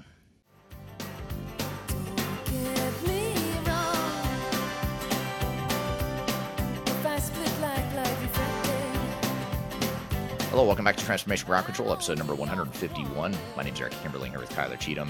You can find new episodes of the show every Wednesday at transformationgroundcontrol.com. So be sure to check it out there. So, Kyler, we just had Brad on the show talking about change management in cloud migrations. Those are two combined topics that we've talked about individually, separately, but never together. How how change management affects or is affected by cloud migrations on the software side. But what were some of your observations or thoughts from that conversation with Brad? Absolutely. Well, great interview um, to you both, and then also amazing audience questions. Um, the interaction there and kind of the sharing of ideas. That's a really beautiful thing to be able to see because that's you know how we create learning through these conversations. So thank you for that engagement. I think on on that side, it's always interesting to to talk to Brad because he has such a. I mean, not only is he the king of analogies, just in general, which are my one of my favorite things about him but he also has a great way of kind of simplifying the steps in in needing to look at kind of what are all of your other options or what's best for you as a business um, in that approach. So I, I think it's great to see you both kind of have that conversation around like what are the strategy basics and then what does it really look like for your business in creating these new kind of migration strategies upgrade strategies implementation strategies whatever you need to call them. Um, but I think specifically, the one piece that I, I think is so important is really digging into, as he says, the hygiene or understanding of the organization when it comes to kind of the end user's experience um, and what that looks like. And you do a lot of that through not only end user polling, but I assume organizational assessments can be a, a big part of understanding that hygiene um, for the business and the overall readiness of the organization to undergo either an upgrade or a new implementation.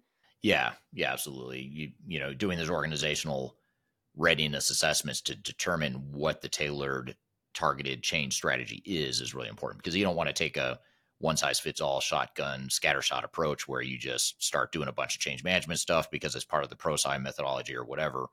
That's all, you know, it's part of your toolbox, of course. You want to pull the the tools as needed, but you don't want to try everything. You want to focus on the things that are going to have the most impact to the organization. So, yeah, doing that org readiness assessment up front is one of the best ways to do that.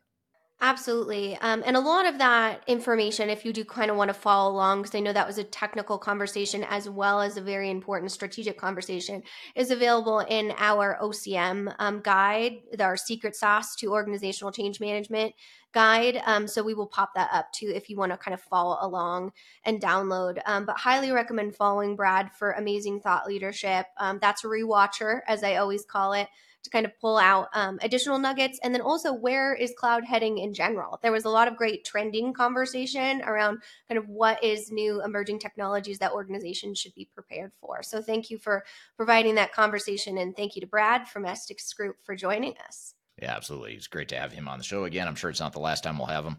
So, uh, thank, thank you to Brad and to the audience for the great questions there. Well, good. Well, we're going to shift gears now and uh, do sort of our capstone top five countdown of the top five interviews of 2023 as picked by you, Kyler. So, um, and actually, I know what these top five are because you know we talked about them ahead of time, and uh, you and I are very much aligned on what at least three or four of the top five are. I might swap out a couple of, of others, but I, I, think these are uh, you've definitely hit the ones, the top three that I thought were the three best, and then number four and five uh, are very good as well. Um, but we're going to get to that top five countdown in here in just a moment. We're going to run through some clips from the top interviews and some of the high points of this podcast throughout 2023, just as a way to look back on on last year and and uh, see what you you may have missed. And we'll also point you to the podcast episode where you can see the full interview if if uh, you want to watch the whole clip. So we're going to do that here. We're going to count down the top five interviews of 2023 from this podcast. We're going to do that here in just a moment. But first, we're going to take a quick break. You're listening to Transformation Ground Control. Could you whisper in my ear the things you want to feel? Interested in working for a company that truly values your unique skills and experience? Here at Third Stage, we don't hire based on resumes alone. We look at the full candidate, experience, and willingness to provide excellent service for our clients. Within a technology independent and agnostic consulting firm, you have the opportunity to learn across industries with a diverse group of clients. Our consultants also have the opportunity to diversify their portfolio and learn across technology systems. If you're interested in joining a high growth entrepreneurial organization, please reach out to us at work at thirdstage consulting.com.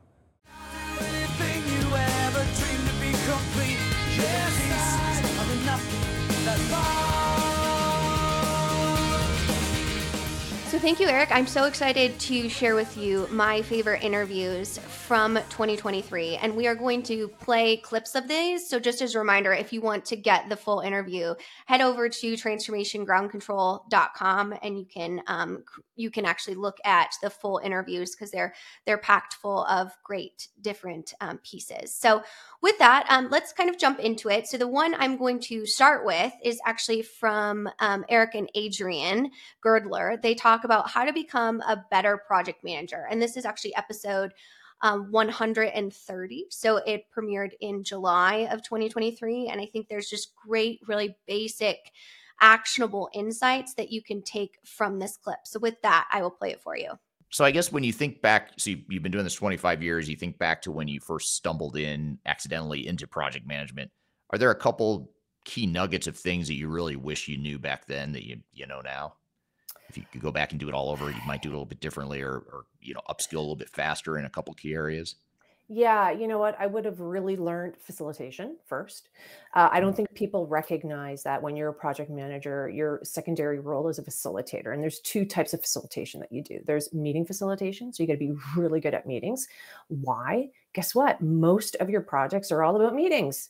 Like that's how you execute on projects. Now, it's not a meeting of an update. It's a meeting on okay, what are resolutions? Where this, you know, where where are we from a perspective of what's going on? Have we come up? Is there an approval, etc. So you have to really learn how to control meetings because I don't know about some of you.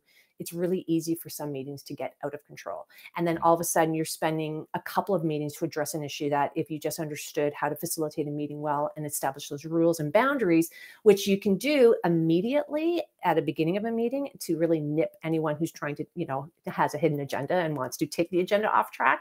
You can kind of like nip those things in the bud and keep things on track. That's your job. Secondary thing is you are a brainstorming facilitator, and that's very specific. So, you know, I think that's something that you know again in my earlier years i really thought oh i you know here i got a project i did all the necessary documentation i have my I didn't realize it was a baseline. Here's my project plan. Let's execute it and we're done. And it's like, no, that is your baseline project plan. Baseline. Baseline means it will change. Baseline means as of today, with the information I have and all the due diligence I've done in advance of, I now have this baseline of what I think is going to have happen. As we start to execute, things pop up on the surface and we realize, oh my goodness, we can't do this. We can't do that. We have to change this. There's a supply chain issue. So I can't bring that in time. I got to shift schedules or I got to change direction or whatever it may be in order to keep my scope, time, and budget so that that becomes really interesting and that's where you have to and this this is where i think a lot of project managers they don't do it it's your job as a project manager to fill in the gaps and make sure the strategy of the organization and ultimately your project comes to fruition from a strategic standpoint. It is not your subject matter experts are great at executing tactically and they will do it. But mm-hmm. you need to bring in the overarching umbrella of strategy and you have to help facilitate sessions. So there are times like, for example, for digital transformation, what's the biggest disconnect is between the business requirements and software engineers who are developing and designing. And a lot of times, what the software engineers will say, and I get their perspective, is like, hey, business, tell me what I need. And the business is like, well, I freaking know nothing about software. I don't know what I need. Help me out. Tell me what I need. And so what happens is business thinks they give what they need digital software is like oh great i'm just going to build to what you tell me to build and then all of a sudden the business is like whoa wait a minute I need more than that. Didn't you think about it? Help me out. So there's this there's this disconnect because a business really doesn't know what they need. They have ideas mm-hmm. and concept. It's supposed to be this collaborative framework. So as a project manager, you have to go in and you have to brainstorm these sessions. You have to brainstorm these requirements. You know, you have to help both sides of the group to make sure that everything is really being looked at. That is what happens in really good projects. And then you do mm-hmm. that throughout the life cycle of the project because there may be other things that pop up that you have to brainstorm brainstorm solutions for. So learning how to facilitate, oh my goodness, freaking huge. Sorry, I shouldn't that's yeah. like my swear word, which I would actually I swear a lot more than that. But anyway, I was gonna say I'm, that's your that's, your I, that's my version. clean, that's my PG version. no, that's funny. Well, you know, you're you're touching on though uh, a couple things. One is that you know you can be a project manager and check all the things on your on your checklist and hit all your milestones and on paper you could have a quote unquote successful project. Mm-hmm. but if you don't do the things you just described a couple things you described you described facilitation and then a moment ago you described sort of getting the buy-in of the organization. Those are two art, you know, it's more the art of project management versus the science of project management, which is a topic I'm really fascinated by because I think a lot of project managers tend to focus on the science Yeah. of project management. Did I hit a milestone? Did I complete a task? Yes or no? But they don't necessarily understand the shades of gray of, yeah, we completed this milestone, but we didn't do it very well. Or we didn't do it well yeah. enough to really say that we can declare victory. And, and knowing that is like, how do you do that as a project manager? You know what I mean? Like, as far as knowing that, yeah, technically we completed this task, but we really didn't. So that's experience right? And then when, when you said to me what, what do i what do i wish i knew back when that i know now? And that would be to be to understand more about team dynamics mm-hmm. because i again like where i am today believe you me is a lot of trial and error a lot of trial and error. So you know why now when i go into projects i really am succinct. I can go very quickly i can organize. In fact people tell me i make it look easy all the time. I'm like okay, just recognize I have over 25 plus years of experience doing this. So I see patterns. That's my engineering mind. So I see patterns. So I know what to put in place for these patterns. I've seen this stuff. It just so happens to have a different, you know, deliverable. It just so happens to have different departments, but I promise you the patterns are still there. So if I understood a little bit more of team dynamics psychology, which by the way, I love, I actually read now a lot of a lot of a lot of psychology because uh, again, I could have the perfect framework, all the right documents, but if I still have a team member who's not delivering, again, project managers, no one reports into you. Nobody reports into you. Yet you have to report into all these steering committees, senior executives, ensure things are getting right. So, how do you motivate people who have other activities on their plate as well, not 100% of your project? And how do you get them motivated? And so that's where I would really talk to the psychology, the understanding, emotional intelligence, picking up on cues. I've gotten more information through body language than I do through vocally. And, mm. and it's something where with virtual meetings and global teams, it's sometimes difficult when everyone has their camera off. Right. Right. So. Yeah. So little things like that, like turn Little- your camera on. yeah. And again, there's people who are like, no, Yes. I don't have to. It's my choice. My background is messy. I'm like, Right. well, you know, and it's an interesting dilemma for organizations because I do give people choice. I explain why I'm asking. So that's probably the big thing is I do a lot of whys. Here's why we're doing it. Here's Mm. why I'm asking you to do this. And then people kind of get it. I go, look, I get more information from you with your camera on.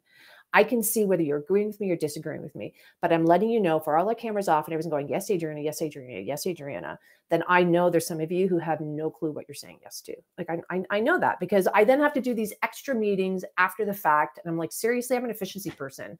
Like Right. that's a waste. We deem that a waste in the system. Right.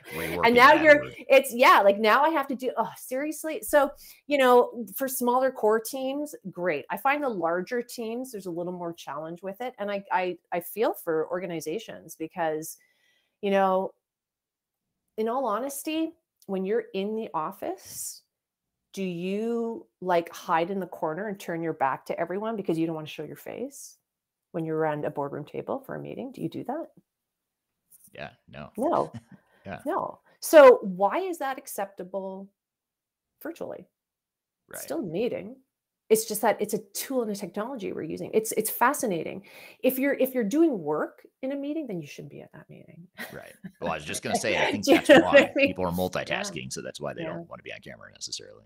yeah Um, well and and if that's the case be honest and you know say to the facilitator which is why i talk about facilitation you have to know who to invite what exactly you're doing what's your agenda because if people know that your meetings are productive and have a purpose they will join and they will turn the camera on and they will do what they need to do. If they feel it's just the same old same old like a status update meeting or we're just going through the motions of stuff then they won't they won't turn it on. So there's something where you have to look to yourself and say how much am i contributing to this issue as well?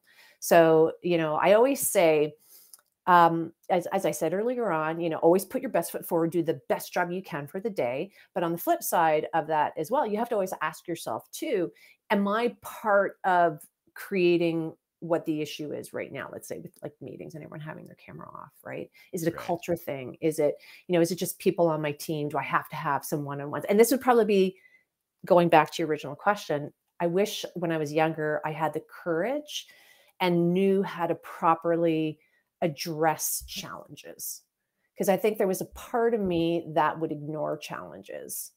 And I see that a lot in the younger generation is they don't know how to address challenges and instead of addressing them and learning it because it's a skill set, a very powerful skill set for all relationships, professional relationships, personal relationships, they walk away. Hmm. Right? They walk away or they don't address it. So it's it's very it's very interesting. So, you know, again, that's that whole psychology, how, you know, how can I properly respectfully and professionally, Eric, challenge you and and address a difficult situation because you're not delivering that's not Right. easy to do when you're young and you have someone who's older than you who's a subject matter expert on your team Right. right so but there's a way to go about doing it Yeah. way to go about doing it All right. Great interview. I'm curious to see what's next and what the next uh, one on your list is going to be. Kyler, we're going to take a quick break. When we come back, we'll look at the rest of our top five interviews for 2023. We'll be right back with more Transformation Ground Control.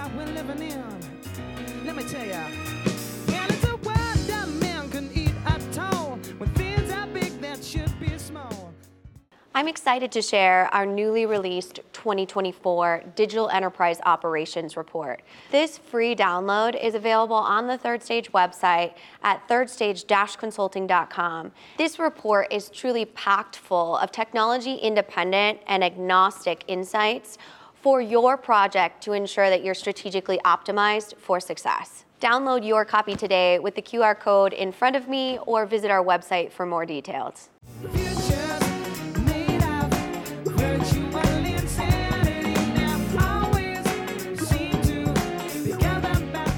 Hello, welcome back to Transformation Ground Control, episode number 151. My name is Eric Kimberling here with Kyler Cheatham. You can find new episodes of the show every Wednesday at transformationgroundcontrol.com. So be sure to check out that website to keep up with all the new episodes and past episodes you may have missed. So we're going to do, and we are doing our top five countdowns of the top five interviews of 2023 so far. So Kyler, what's next on the list? So let's go back to kind of digging into one of my favorite episodes. It's called Digital Strategy Theory versus Reality. And as many of you know, I really enjoy when we have our higher education folks on here um, to kind of talk about the theories behind digital transformation. But this interview is specific, is not only with our own PhD, Dr. Scott Jenke and Eric, but it takes not only the theory that's actually taught in the classroom, but showcases and compares it with the reality of what it looks like through digital transformation. So this is episode number 115 from earlier in 2023 and is with Scott Jenke and Eric. So let me roll you that clip. Melissa on LinkedIn says the people involved in, in the digital transformation don't always have the level of expertise or sometimes attitude um, they need to have. Um, it sort of raises a question in my mind, which first of all, I agree with you, Melissa. I, I agree that, um, you know, people involved in transformation don't always have the right expertise or the attitudes. But I guess that begs a question of what are some of those intangible attitudes or maybe just broadening a little bit intangible skills that a digital transformation team needs to have that isn't necessarily something you learn in textbooks or that you learn in the world of academia or even a, a certification program or whatever. What are, what are some of those soft skills? You know, I, I was I don't know where I heard this before, but I, I think um, both being inquisitive, uh, which is something that I've had, and why I sought out a, a doctorate, you know, halfway more than halfway through my career, uh, but also this kind of servant mentality. Mm. Um, we find project teams that maybe a couple of consulting uh, uh, FTEs, uh, full time equivalent kind of people, uh, and let's say six company employees as part of a, a certain work stream. They they typically have this attitude, and I don't necessarily know why. Maybe it's just a, a leadership perspective for for that they've had for a couple decades. But they want to stay in their lane. Hmm. They they I am I am accounting, and this is I'm only going to think about accounting. I'm I'm supply chain. This is the only thing I want to know, and not having that servant slash inquisitive kind of perspective. And again, formal education isn't a determination of whether you're smart or not. So I'm assuming most folks that have been hired by our clients are smart people, Right. but they just seem to have either a a direction by their supervisor or it's just their nature by itself is that they never really figure out where things fit together Hmm. and and why a different group is doing something in this area and not even asking that question even prior to the project is is troublesome because you know that's going to be a challenge of you and the organization throughout the implementation or, or other activities that, that the organization is doing to, to make people care that there's a full stream here. Um, I, I, tell this to to new clients. One of the things that we do typically in the first couple of weeks of a project, um, and this is this is even outside of third stage. All my consulting uh, engagements in the past, after a kickoff, we do kind of a workshop, and we bring people from different disciplines within the in the in the organization together. And it never never fails to surprise me when people talk about these end to end processes of I have a purchasing need. How does it come into a warehouse? How does it get assigned to a, a, job? And how does it get leave the warehouse or go to the client? People learn things that have been working there for decades. Hmm. They they realize that some work they're doing that they think somebody downstream is using isn't being used, or some process has already been fixed and they thought it was broken still today. So it's it's it's disappointing, but it's encouraging at the same time that even on these projects, people are learning how the the picture works together. And I think right. that's one thing that that can be instilled in an organization way before any kind of massive project gets started is to have some of those thought processes. We routinely ask for a, a litany of, of documents, process flows, work job descriptions, all these things. It is amazing to me how many large companies don't have anything documented about how the picture looks. Right. Because people just get hired, they work in their group, and that's how it is. And and it's it's really interesting that it, it takes a, a big project for them to start thinking and building out a process uh, by department, by end to end, when people start kind of realizing why the project is starting in the first place, because they have lots of disconnects, uh, or why this is going to make you more competitive advantage in your marketplace versus just being as is. So just that right. inquisitive kind of servant mentality of, of, roll up your sleeves and get get your hands dirty, I think is a, a great sign of of the culture of an organization. Yeah, absolutely. And overcoming that tribal knowledge and and um, collectively or consolidating that tribal knowledge, documenting it, making it more of a um, a formalized process. I think that's something that you you touched on too, which uh, is one of the benefits of going through a digital transformation. Even if you you rely on tribal knowledge now, um, or especially if you rely on tribal knowledge now, it's even more important to document your processes and define yep. what that future state yep. is very clearly for, for certain, which again runs a little bit counter to agile approaches. Agile yep. would suggest, well, let's not worry about documenting future state. Let's just build something, get it out there, test it, let people respond to it, then we'll tweak it however we need to. And that's, you know, so those are two different approaches that, that are in conflict oftentimes. Um, yeah, and I'll even make a, a bold statement and say that a, a full um, uh, agile project to implement an enterprise solution will not and will never work. Hmm. Um, there is just it's too big, too expensive, lots of moving parts uh, for it to clearly have these approvals throughout the process, these stage gates, as well as to your point, the formal documentation. Uh, yeah. You forego that, and then five years later you want to do an enhancement to it or, or bolt something onto it and, and all you have to do is rely of how the system's operating today as your only source of how it was built um, you're going to be you're going to be kind of guessing of how to move forward right so yeah. absolutely something else you mentioned too is you talked about i'll paraphrase what you said but you talked about the uh, specialization of consultants and and uh, disciplinary functions like uh, when you look at a digital transformation there's all these different areas of specialization that you need to bring to the table. You have uh, you need uh, project managers, you need change managers, you need functional consultants, technical consultants, you need process type people, um, obviously developers and people that can do the the hands-on configuration. All that stuff requires a bit of specialization. But to your point, it pulling together all those pieces into a cohesive strategy and, and looking at the entire big picture. That's to me, I agree with what you said there. I think that's one of the biggest things that are missing from digital transformations and one of the biggest reasons why transformations fails because you don't have that big picture view of how it all ties together and when we look at our um, digital strategy framework the, the framework that we use in helping our clients define their digital strategies it's it's designed to pull together all of those pieces as well as our implementation methodology too but i think the problem is, is you know organization doesn't have the skill set or the expertise to do a transformation on their own which is very common and understandable so they end up hiring consultants and system integrators to come in and do it for them. But no one oftentimes is looking at that big picture of how it all ties together. How is this aligned with our corporate strategy? Where there is a misalignment, what are we going to do about it? And just working through all those different pieces. It, it seems to be something that's commonly missing in, in these sorts of projects. Yeah, you, you, you hit upon something that I was going to mention if you didn't. Uh, is is you know organizations routinely revisit their mission statement, their strategy, their goal, core uh, beliefs uh, on a regular basis. Obviously, if you're a public company, uh, you're almost forced to do that on at least annually with an annual report. Uh, but I think they still look at improvements to their operations as just projects. Mm. Uh, and they don't sit there and align all the activities that are part of our framework around change management, process enhancements, um, uh, architectural landscape, uh, true formal PMO guidance, along with what the business leaders are doing from a strategy perspective and market penetration and all that kind of stuff. They they kind of say, I want to go in this direction. Oh, I need this tool. So they go after the tool, but they don't kind of bring it back again of are you achieving what you wanted to from a business perspective?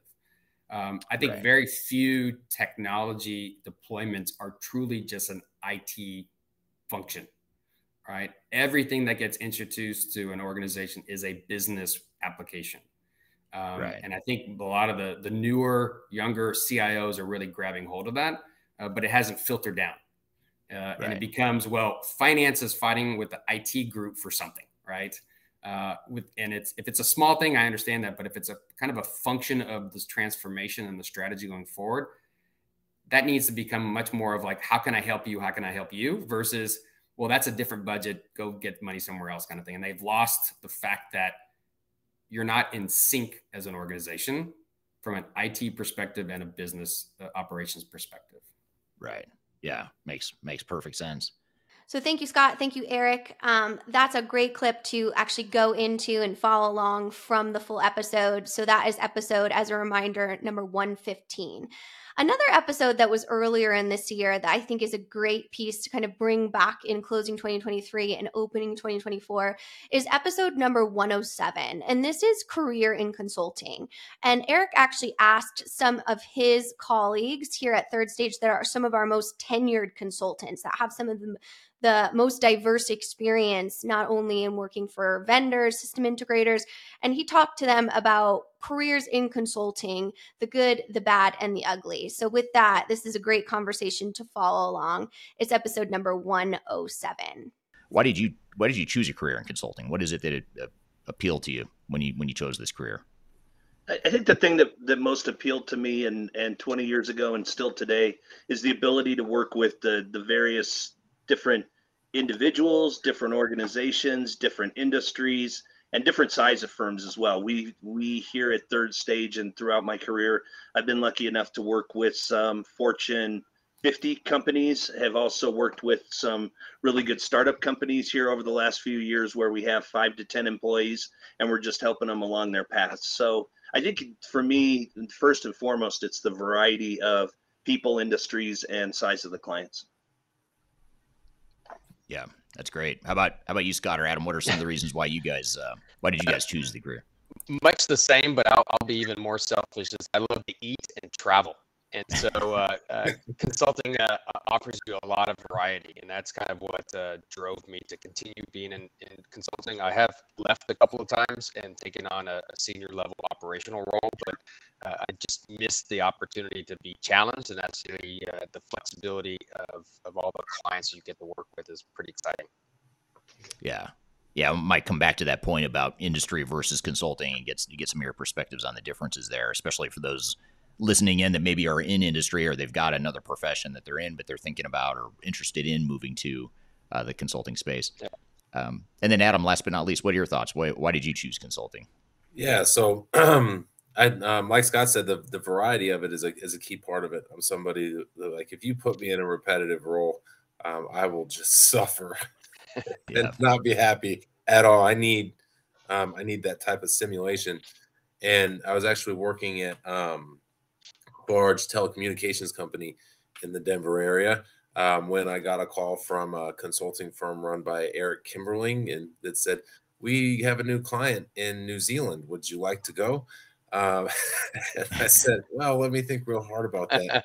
we need you there Monday. exactly. So um, that was kind of a, a lead in that um, I needed to to get into the industry and really haven't looked well, I have looked back once. I did go back to the um, a more operational role for a little while and just really missed the consulting side of things. It's it, um, it can be quite exhilarating. There's a lot of work to do, of course, but um, the mental stimulation and the challenges that that come along with it are just you can't beat them, and you get a lot of exposure to so many different types of people. The travel can be great, um, and you know the food is always a good thing. You try things in different places, so uh, that's really kind of how I got into it and came into it, left, and got bored, um, and came back, and I just am so glad to be here. And uh, I made the decision to go back to consulting because it's um, really been a key component of uh, my life. That's for sure. Yeah, that's that's interesting to hear that perspective of kind of going back to industry and then realizing how much you miss it because I've, I've never done anything but consulting and I always wonder what would I do if I wasn't doing consulting and I have no idea what I would do. Um, and I can't imagine You'd be another so bored. I know I'd be really bored. I'd, I'd be a terrible employee. I probably wouldn't be happy. So I'm sure there's something out there I might like besides consulting, but uh, there is a lot to like about consulting that I can't imagine doing much else. Um, what about what is it? And you started to get into this, Adam, but maybe we'll start with you on this next question. But what is it you like most about consulting? You mentioned the travel and the variety, you know, diverse experience. You're not bored. What are some of the other things you like most about being in consulting? Oh yeah, just you, you're always learning something new. I've been doing, like I said, I've been doing this for more than ten years, and um, I'm still learning new things today and things that you would never believe uh, happen. Like it uh, never occurred to me that not everybody runs either a, a 52 week or a 12 month uh, calendar year. You know, but in some industries, um, it's it's different. They run it differently, and I'm still learning to understand that financial aspect of it and the and the key components of how you run a calendar year that isn't, um, you know, June 1st through May 31st or whatever it may be. Um, but that's fun. So there's always something new to learn. And the interactions with the people and the clients are just, you can't replace them. You get to meet so many different types of people, um, understand so much of a great holistic view of not just how one business works, how the just the global economy works when you start to understand different industries and how they fit in together uh, and how they complement each other. It's absolutely fascinating. Um, you also get to develop some really great relationships with some folks that you travel with and, and folks that you work with, whether they're clients or uh, uh, consultants along your side. And the partnerships are just, you can't beat them. You don't get that type of thing in any type of more traditional operational role. Yeah, yeah. What are your thoughts, Scott? What what is it you like most about consulting? Yeah, there's there's some repetition to, to consulting uh, for sure. You know, there are skill sets and, and processes uh, that are uh, repeated from one client to the other, but, but it's never the same. Uh, and I think that one of the, the advantages of being a consultant versus somebody who has long tenure at a company is they don't know what other people do. And so you as a consultant are able to provide such a unique perspective. And I know Eric has a, a soft point uh, when we talk about best practices. Um, you could literally never take an exact process from another company and move it to another company. Industry is different, size of the company is different, the integrations and technology is different, the staff is different. So there's always going to be some unique challenges for every client, even if you're doing the same project over and over again. Uh, it's always a different roadmap, and and a little bit to what um, uh, Adam mentioned is I, I'm still amazed that I'm still learning stuff. It is it is such a unique thing to to get into consulting and go to the same client after 10 years, and they're doing things dramatically different, and you have to get up to speed. And that that challenge or that uh, motivation to kind of get up to speed is what I really like about consulting. Um, Yeah. yeah, the, the, the fact that the clients uh, kind of treat you as a confidant uh, and kind of I'll have a lot of hallway conversations and and uh, conference rooms where they pull you to the side saying, "Tell me the truth, right? How's the team doing? How are the staff doing?" Because we have the perspective that the the clients usually don't. Yeah, yeah, that's a great, great point. And and you could uh, what I always find fascinating is there's times where we'll come in and we'll make recommendations or observe things or provide insights that are in some way in some cases they're similar to what the employees internally are saying or are feeling. But the fact that you're an outside consultant, it's just viewed differently. It's got more credibility, and it's it always amazes me that um, you know th- that that perceived um, the perceived value that comes from outside consultants is so much higher, um, which can be flattering at times, but it's also just an interesting dynamic as well.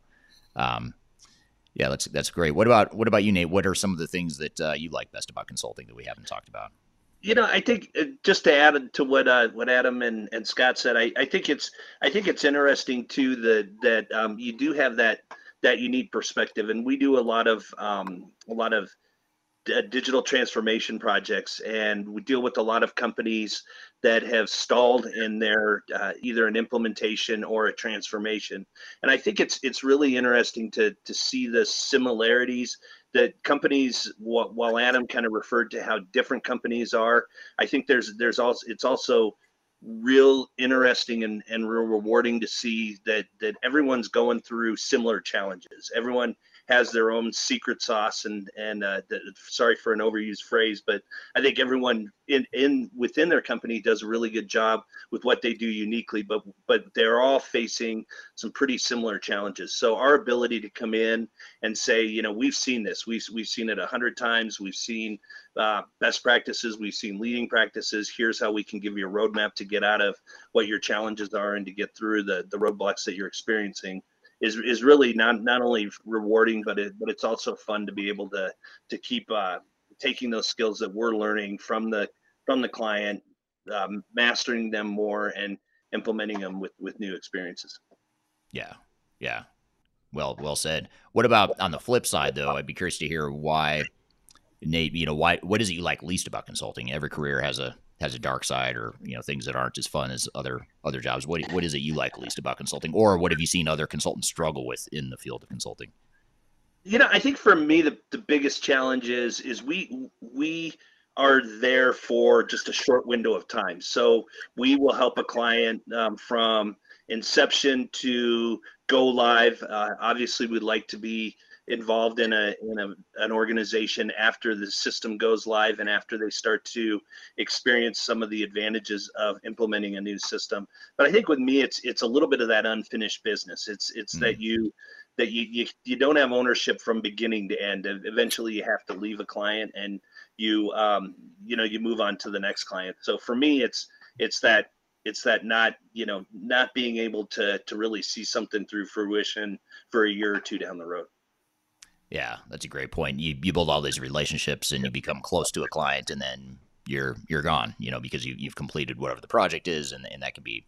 It's, it's rewarding in some ways because you get to meet so many different people and so many different clients. But on the flip side, um, you you have to move on and you don't own it, you know, long longer term, which is uh, a good point. Excellent. Well, thank you to Eric and the rest of the team here at Third Stage, Nate, Adam, um, and Scott that helped us go through that conversation. Some great insight and career advice there. And again, to listen to that full conversation, I know it can be a lot in a panel discussion, so highly recommend going to episode number 107. All right, great interview. I'm curious to see what's next and what the next uh, one on your list is going to be. Kyler, we're going to take a quick break. When we come back, we'll look at the rest of our top five interviews for 2023.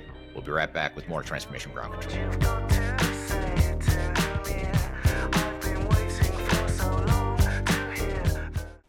If you are aiming for transformation success, turn to Third Stage Consulting Group. Third Stage's independent and technology agnostic consulting team helps clients define their digital strategies, define their roadmaps, and manage their transformations. With offices in the US, Europe, and Australia, our team helps the world's most forward thinking organizations through their transformation pitfalls and risks. If you are embarking on a digital transformation or business change initiative, contact Third Stage Consulting to see how we can help you reach the third stage of transformation success. Learn more about us and download independent reports, videos, and other best practices at thirdstage-consulting.com.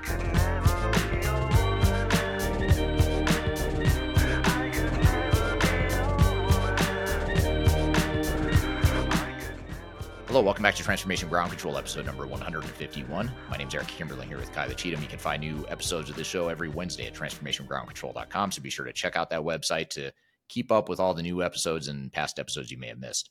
So we're going to do, and we are doing our top five countdowns of the top five interviews of 2023 so far. So, Kyler, what's next on the list? So, my next clip here is actually one of my top three favorites. I really like this episode because it talks about how to actually actionably avoid failures through using your own tools within your organization. And this from the onboard team, which is some of our partners here at Third Stage that Eric talks to about how ERP failures really link to poor employee adoption and training.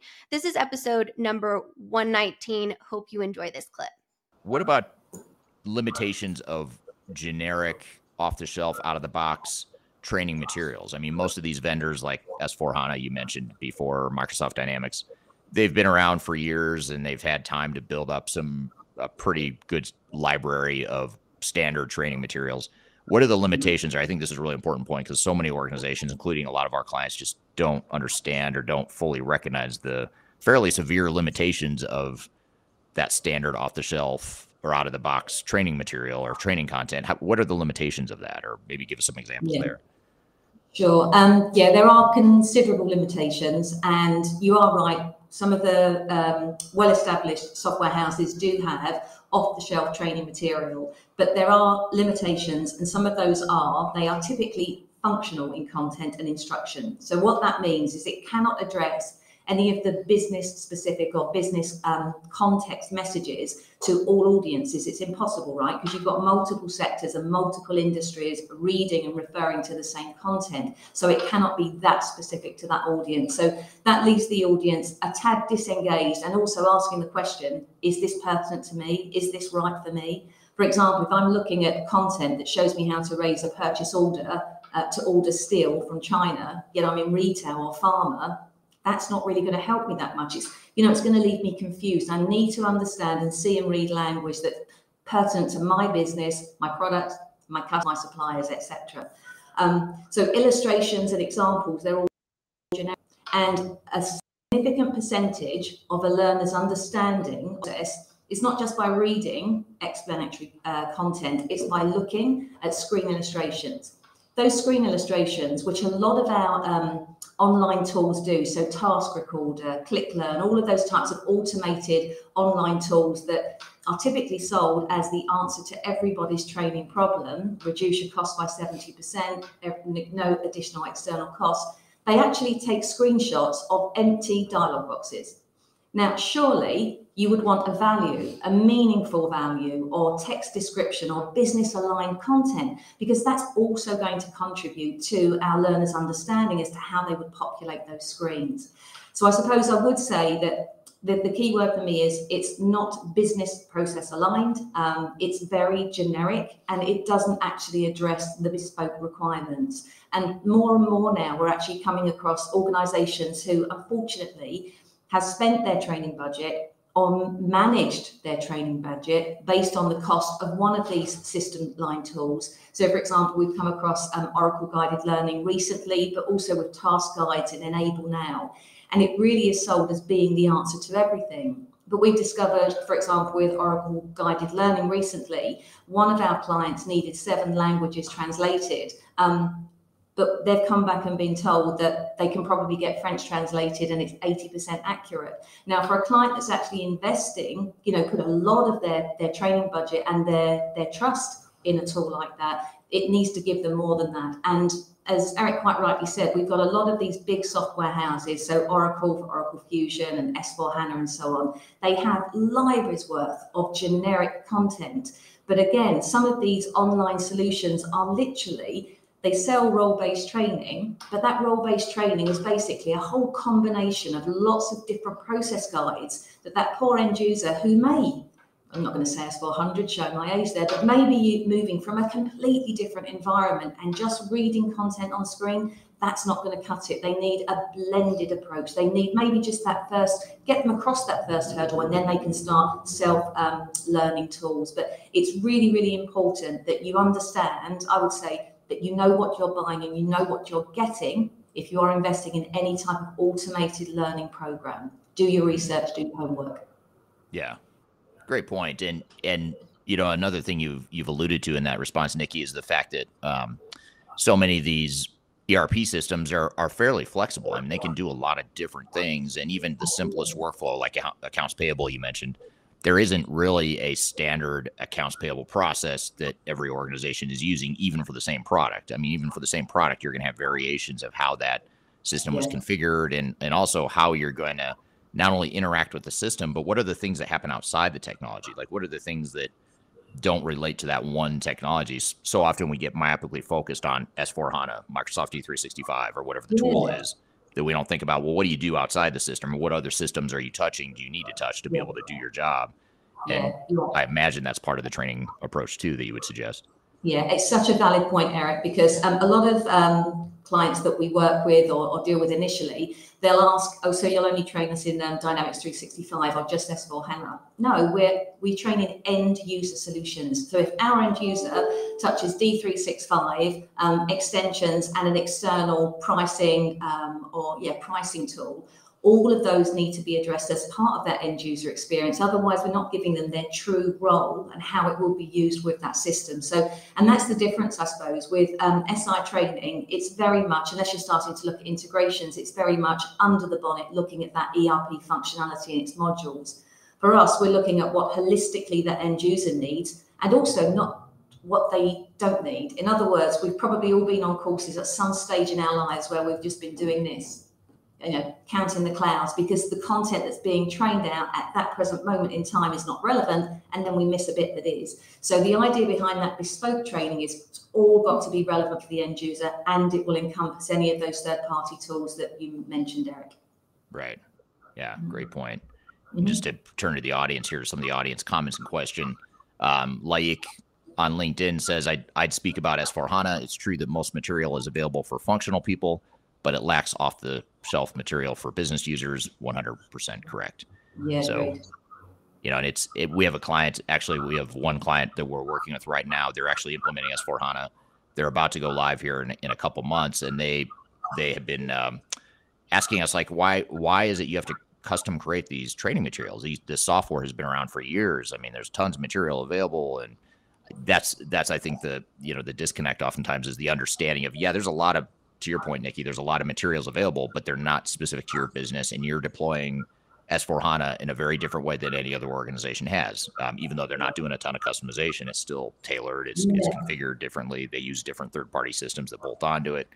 All that stuff, you know, you've got to work through. And those little things aren't so little, you know, when you when it comes to adoption and training. And back to the original point of why products fail, because of this, it's those little things that I don't know how to do in my job that creates sort of a domino breakdown in our, in the end-to-end processes because I don't know how to do one part of the process. No one taught me how to do it, or I just don't understand it well, and that ends up leading to a bunch of process breakdowns that can become Yeah. pretty material.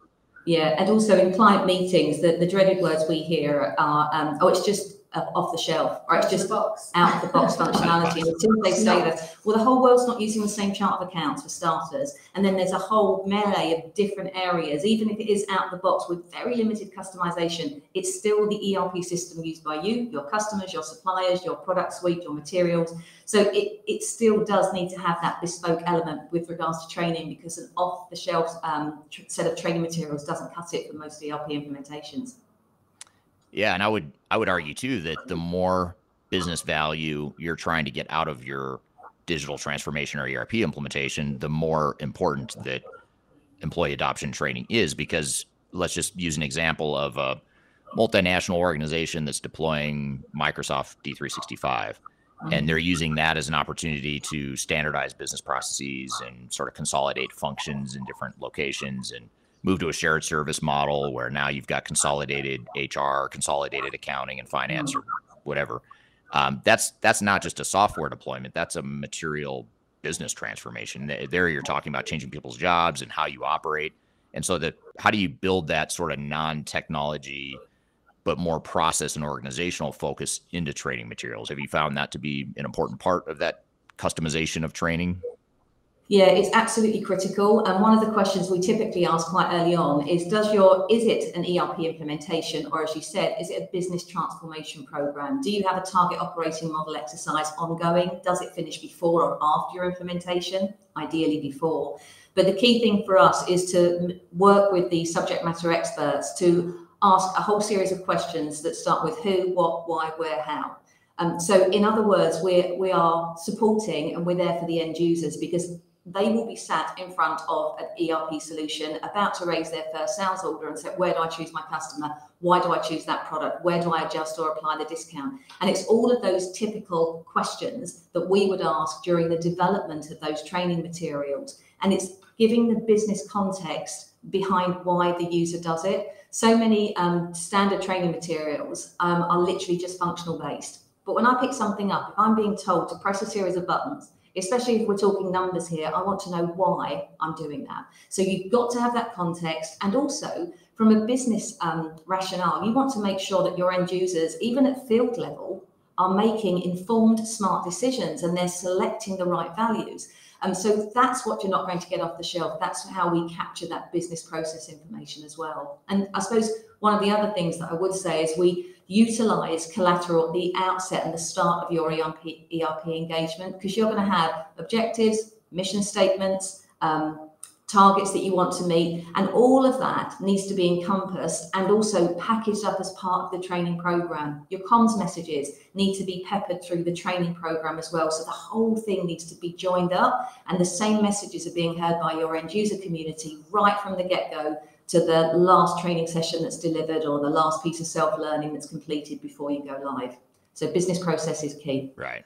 All right. Thank you to Eric and the onboard team for that clip. Again, episode number 119, a great piece to really learn how you can optimize your project through great um, user adoption and employee training. Highly recommend that. All right, great interview. I'm curious to see what's next and what the next uh, one on your list is going to be. Kyler, we're going to take a quick break. When we come back, we'll look at the rest of our top five interviews for 2023.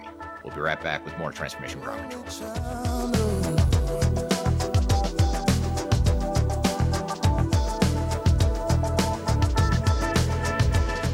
If you are aiming for transformation success, turn to Third Stage Consulting Group.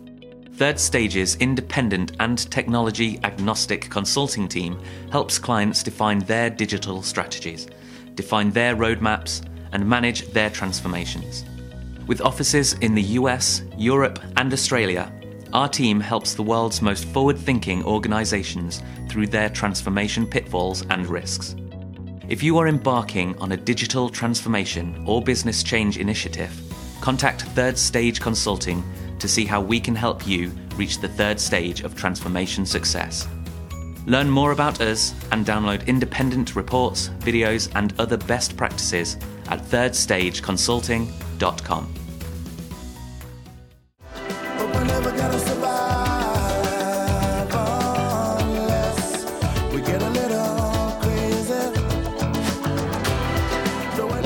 Transformation Ground Control, episode number 151. My name is Eric Kimberling here with Kyler Cheatham. You can find new episodes of the show every Wednesday at transformationgroundcontrol.com. So be sure to check out that website to keep up with all the new episodes and past episodes you may have missed.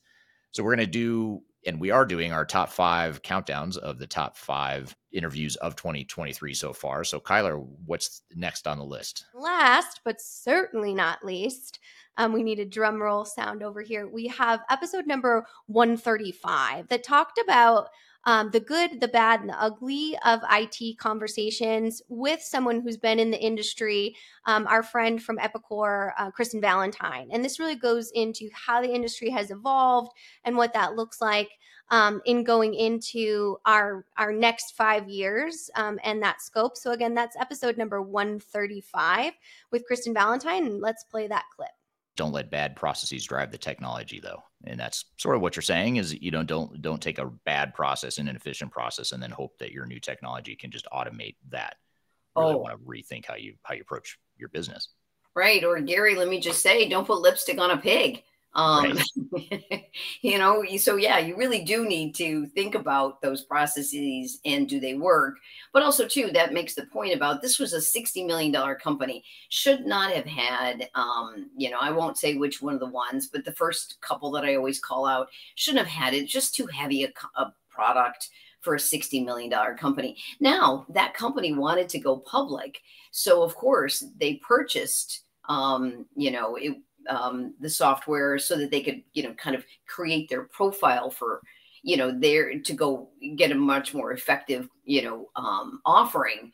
But you know that was a little too ahead of the curve and the software was just too big and too heavy and they didn't have the infrastructure but you know we also know too and i think gary makes a great point we've all heard the story i think eric if i tortured you with this you know please let me know but you know about the new bride who makes her um her husband um the celebratory meal of a roast and she immediately lops the end off right you've heard this story I have not. I have not, or if I have, I don't remember where where we're going with it. So I'm curious well, to see. It makes it makes Gary's point in that the new, you know, and and you know, immediately the the husband is is quite distressed because he, the end is his best his favorite part. And I'll make this a lot.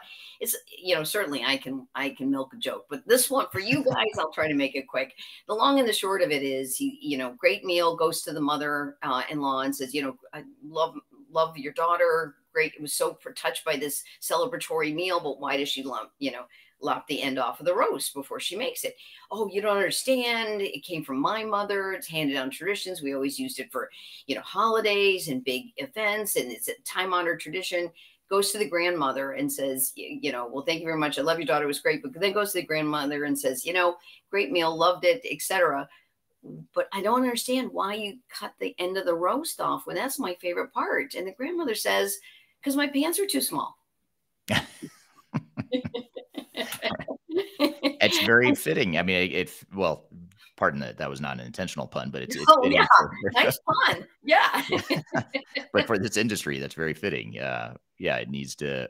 Uh, you, you don't want to force fit. Is is that the lesson here? You don't want to force fit a, a process into into technology and vice versa. Well, and also question why are we doing these things this way?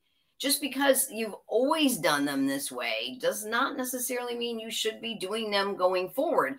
And it, it's not to say that, you know, you're contrarian, but I think it's really healthy to question um, and say, it, does this matter? Is this, you know, is it relevant? And also, you know, question your market. Um, if you have relationships with your customers to say, how does this fit? Is this working for you? But at the same time, also, you know, and many of us probably don't want to hear it, but also ask your, you know, your up and coming workforce. How did this feel? Does this make sense? Um, I had the wonderful uh, opportunity of calling on a contract manufacturer in in um, uh, in Reno, which we know is a huge growth area, hmm. and every, the guy who did the scheduling came in at 4 a.m.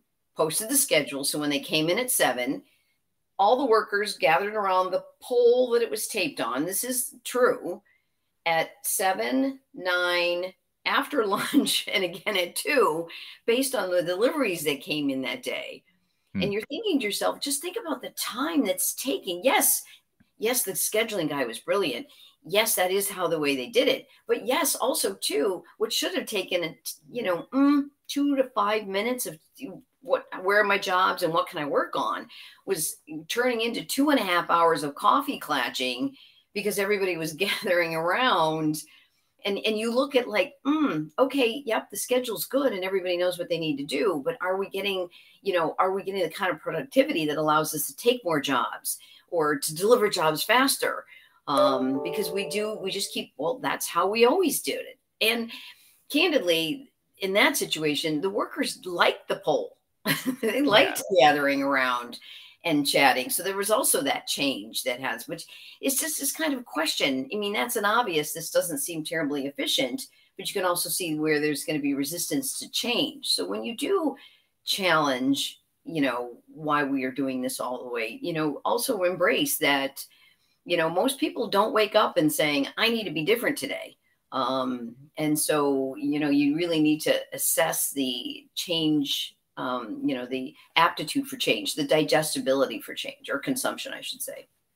Yeah, and it's funny you say that because when, as you were telling that story, the first thing I thought about was the scheduling guy, and the scheduling guy is probably going to be the first one to resist that change because, you know, you, it's it's a heroic sort of a job, right? He's despite all these limitations of data and systems and processes and manual stuff, he or she is now making still making it happen. And so that those heroics go away if you start to automate that person's process. So you have to think about it from a change perspective too, and not not assume necessarily that the scheduling guy is going to love it because it's going to make his job easier. He's not going to love it because now he's going to question his value to the organization. And so it might be best for the organization, but you know that's that's sort of the change management nuance that a lot of organizations overlook. Yeah, no, that's absolutely, absolutely critical. And whether that's a scheduling guy or a reporting guy or somebody, you know, or you know who's heading up your shop floor um, even facilities there is always going to be a certain resistance to change and so it's important to frame that questioning in a respect-based way um, that actually focuses on the outcome not necessarily the people doing it right yeah absolutely yeah very much so um, i want to hit a, a couple comments here on uh, various platforms here. There was one I had here that I wanted to pull up. Where is it? Bear with me. I just lost it. Here's this isn't the one I was looking for, but this is just a thoughtful comment that I want to include here and thank the person. Uh, this is Snehit on um, YouTube says, I am Sneehit, an MBA student from India. Your weekly sessions are incredibly informative and enlightening. So thank you for that. That's I love hearing that sort of feedback. So I'm glad you listen often and find this info helpful. And I hope you continue to do so. Um, Kyler, just to close a loop on this, Kyler does come back to the sock uh, analogy, and she feels like socks are a complex issue in her household. So uh, you really hit a nerve there with the the sock analogy um, there. But wait, wait, Kyler, until you've got you know pro, you know kids on sports teams, then your the whole sock thing really expands. Yeah. Uh, how old are your kids, Kristen? Uh, mine are 22. I have twins. Uh, Oh, but okay. yeah, but you know, especially on varsity teams, you know, then you've got, you know, certain colors. I, I've never seen, I did not know there's a whole fashion choice in your tube socks. Yes. I don't even even call them tube socks anymore. Uh, but you know, There's probably a cooler name than that that you and I are not privy to. But uh, I've got two teenage boys that are in sports. I, I feel really bad for my wife who has to deal with the sock situation in our household. So I, I do not typically deal with that. Well, thank you to Kristen and Eric. Always not only a wealth of knowledge, but one of our most entertaining interviews um, of the year as well. So I hope you enjoyed my top five list. As a reminder, that is 135. Um, and if you have any feedback on this top five list, I'd love to hear it in the comments here. Um, and I hope you enjoyed all of the great content we worked hard to put together and bring to you in 2023. Um, and thank you so much for Eric in hosting all of these interviews. And we look forward to another great interview season in 2024.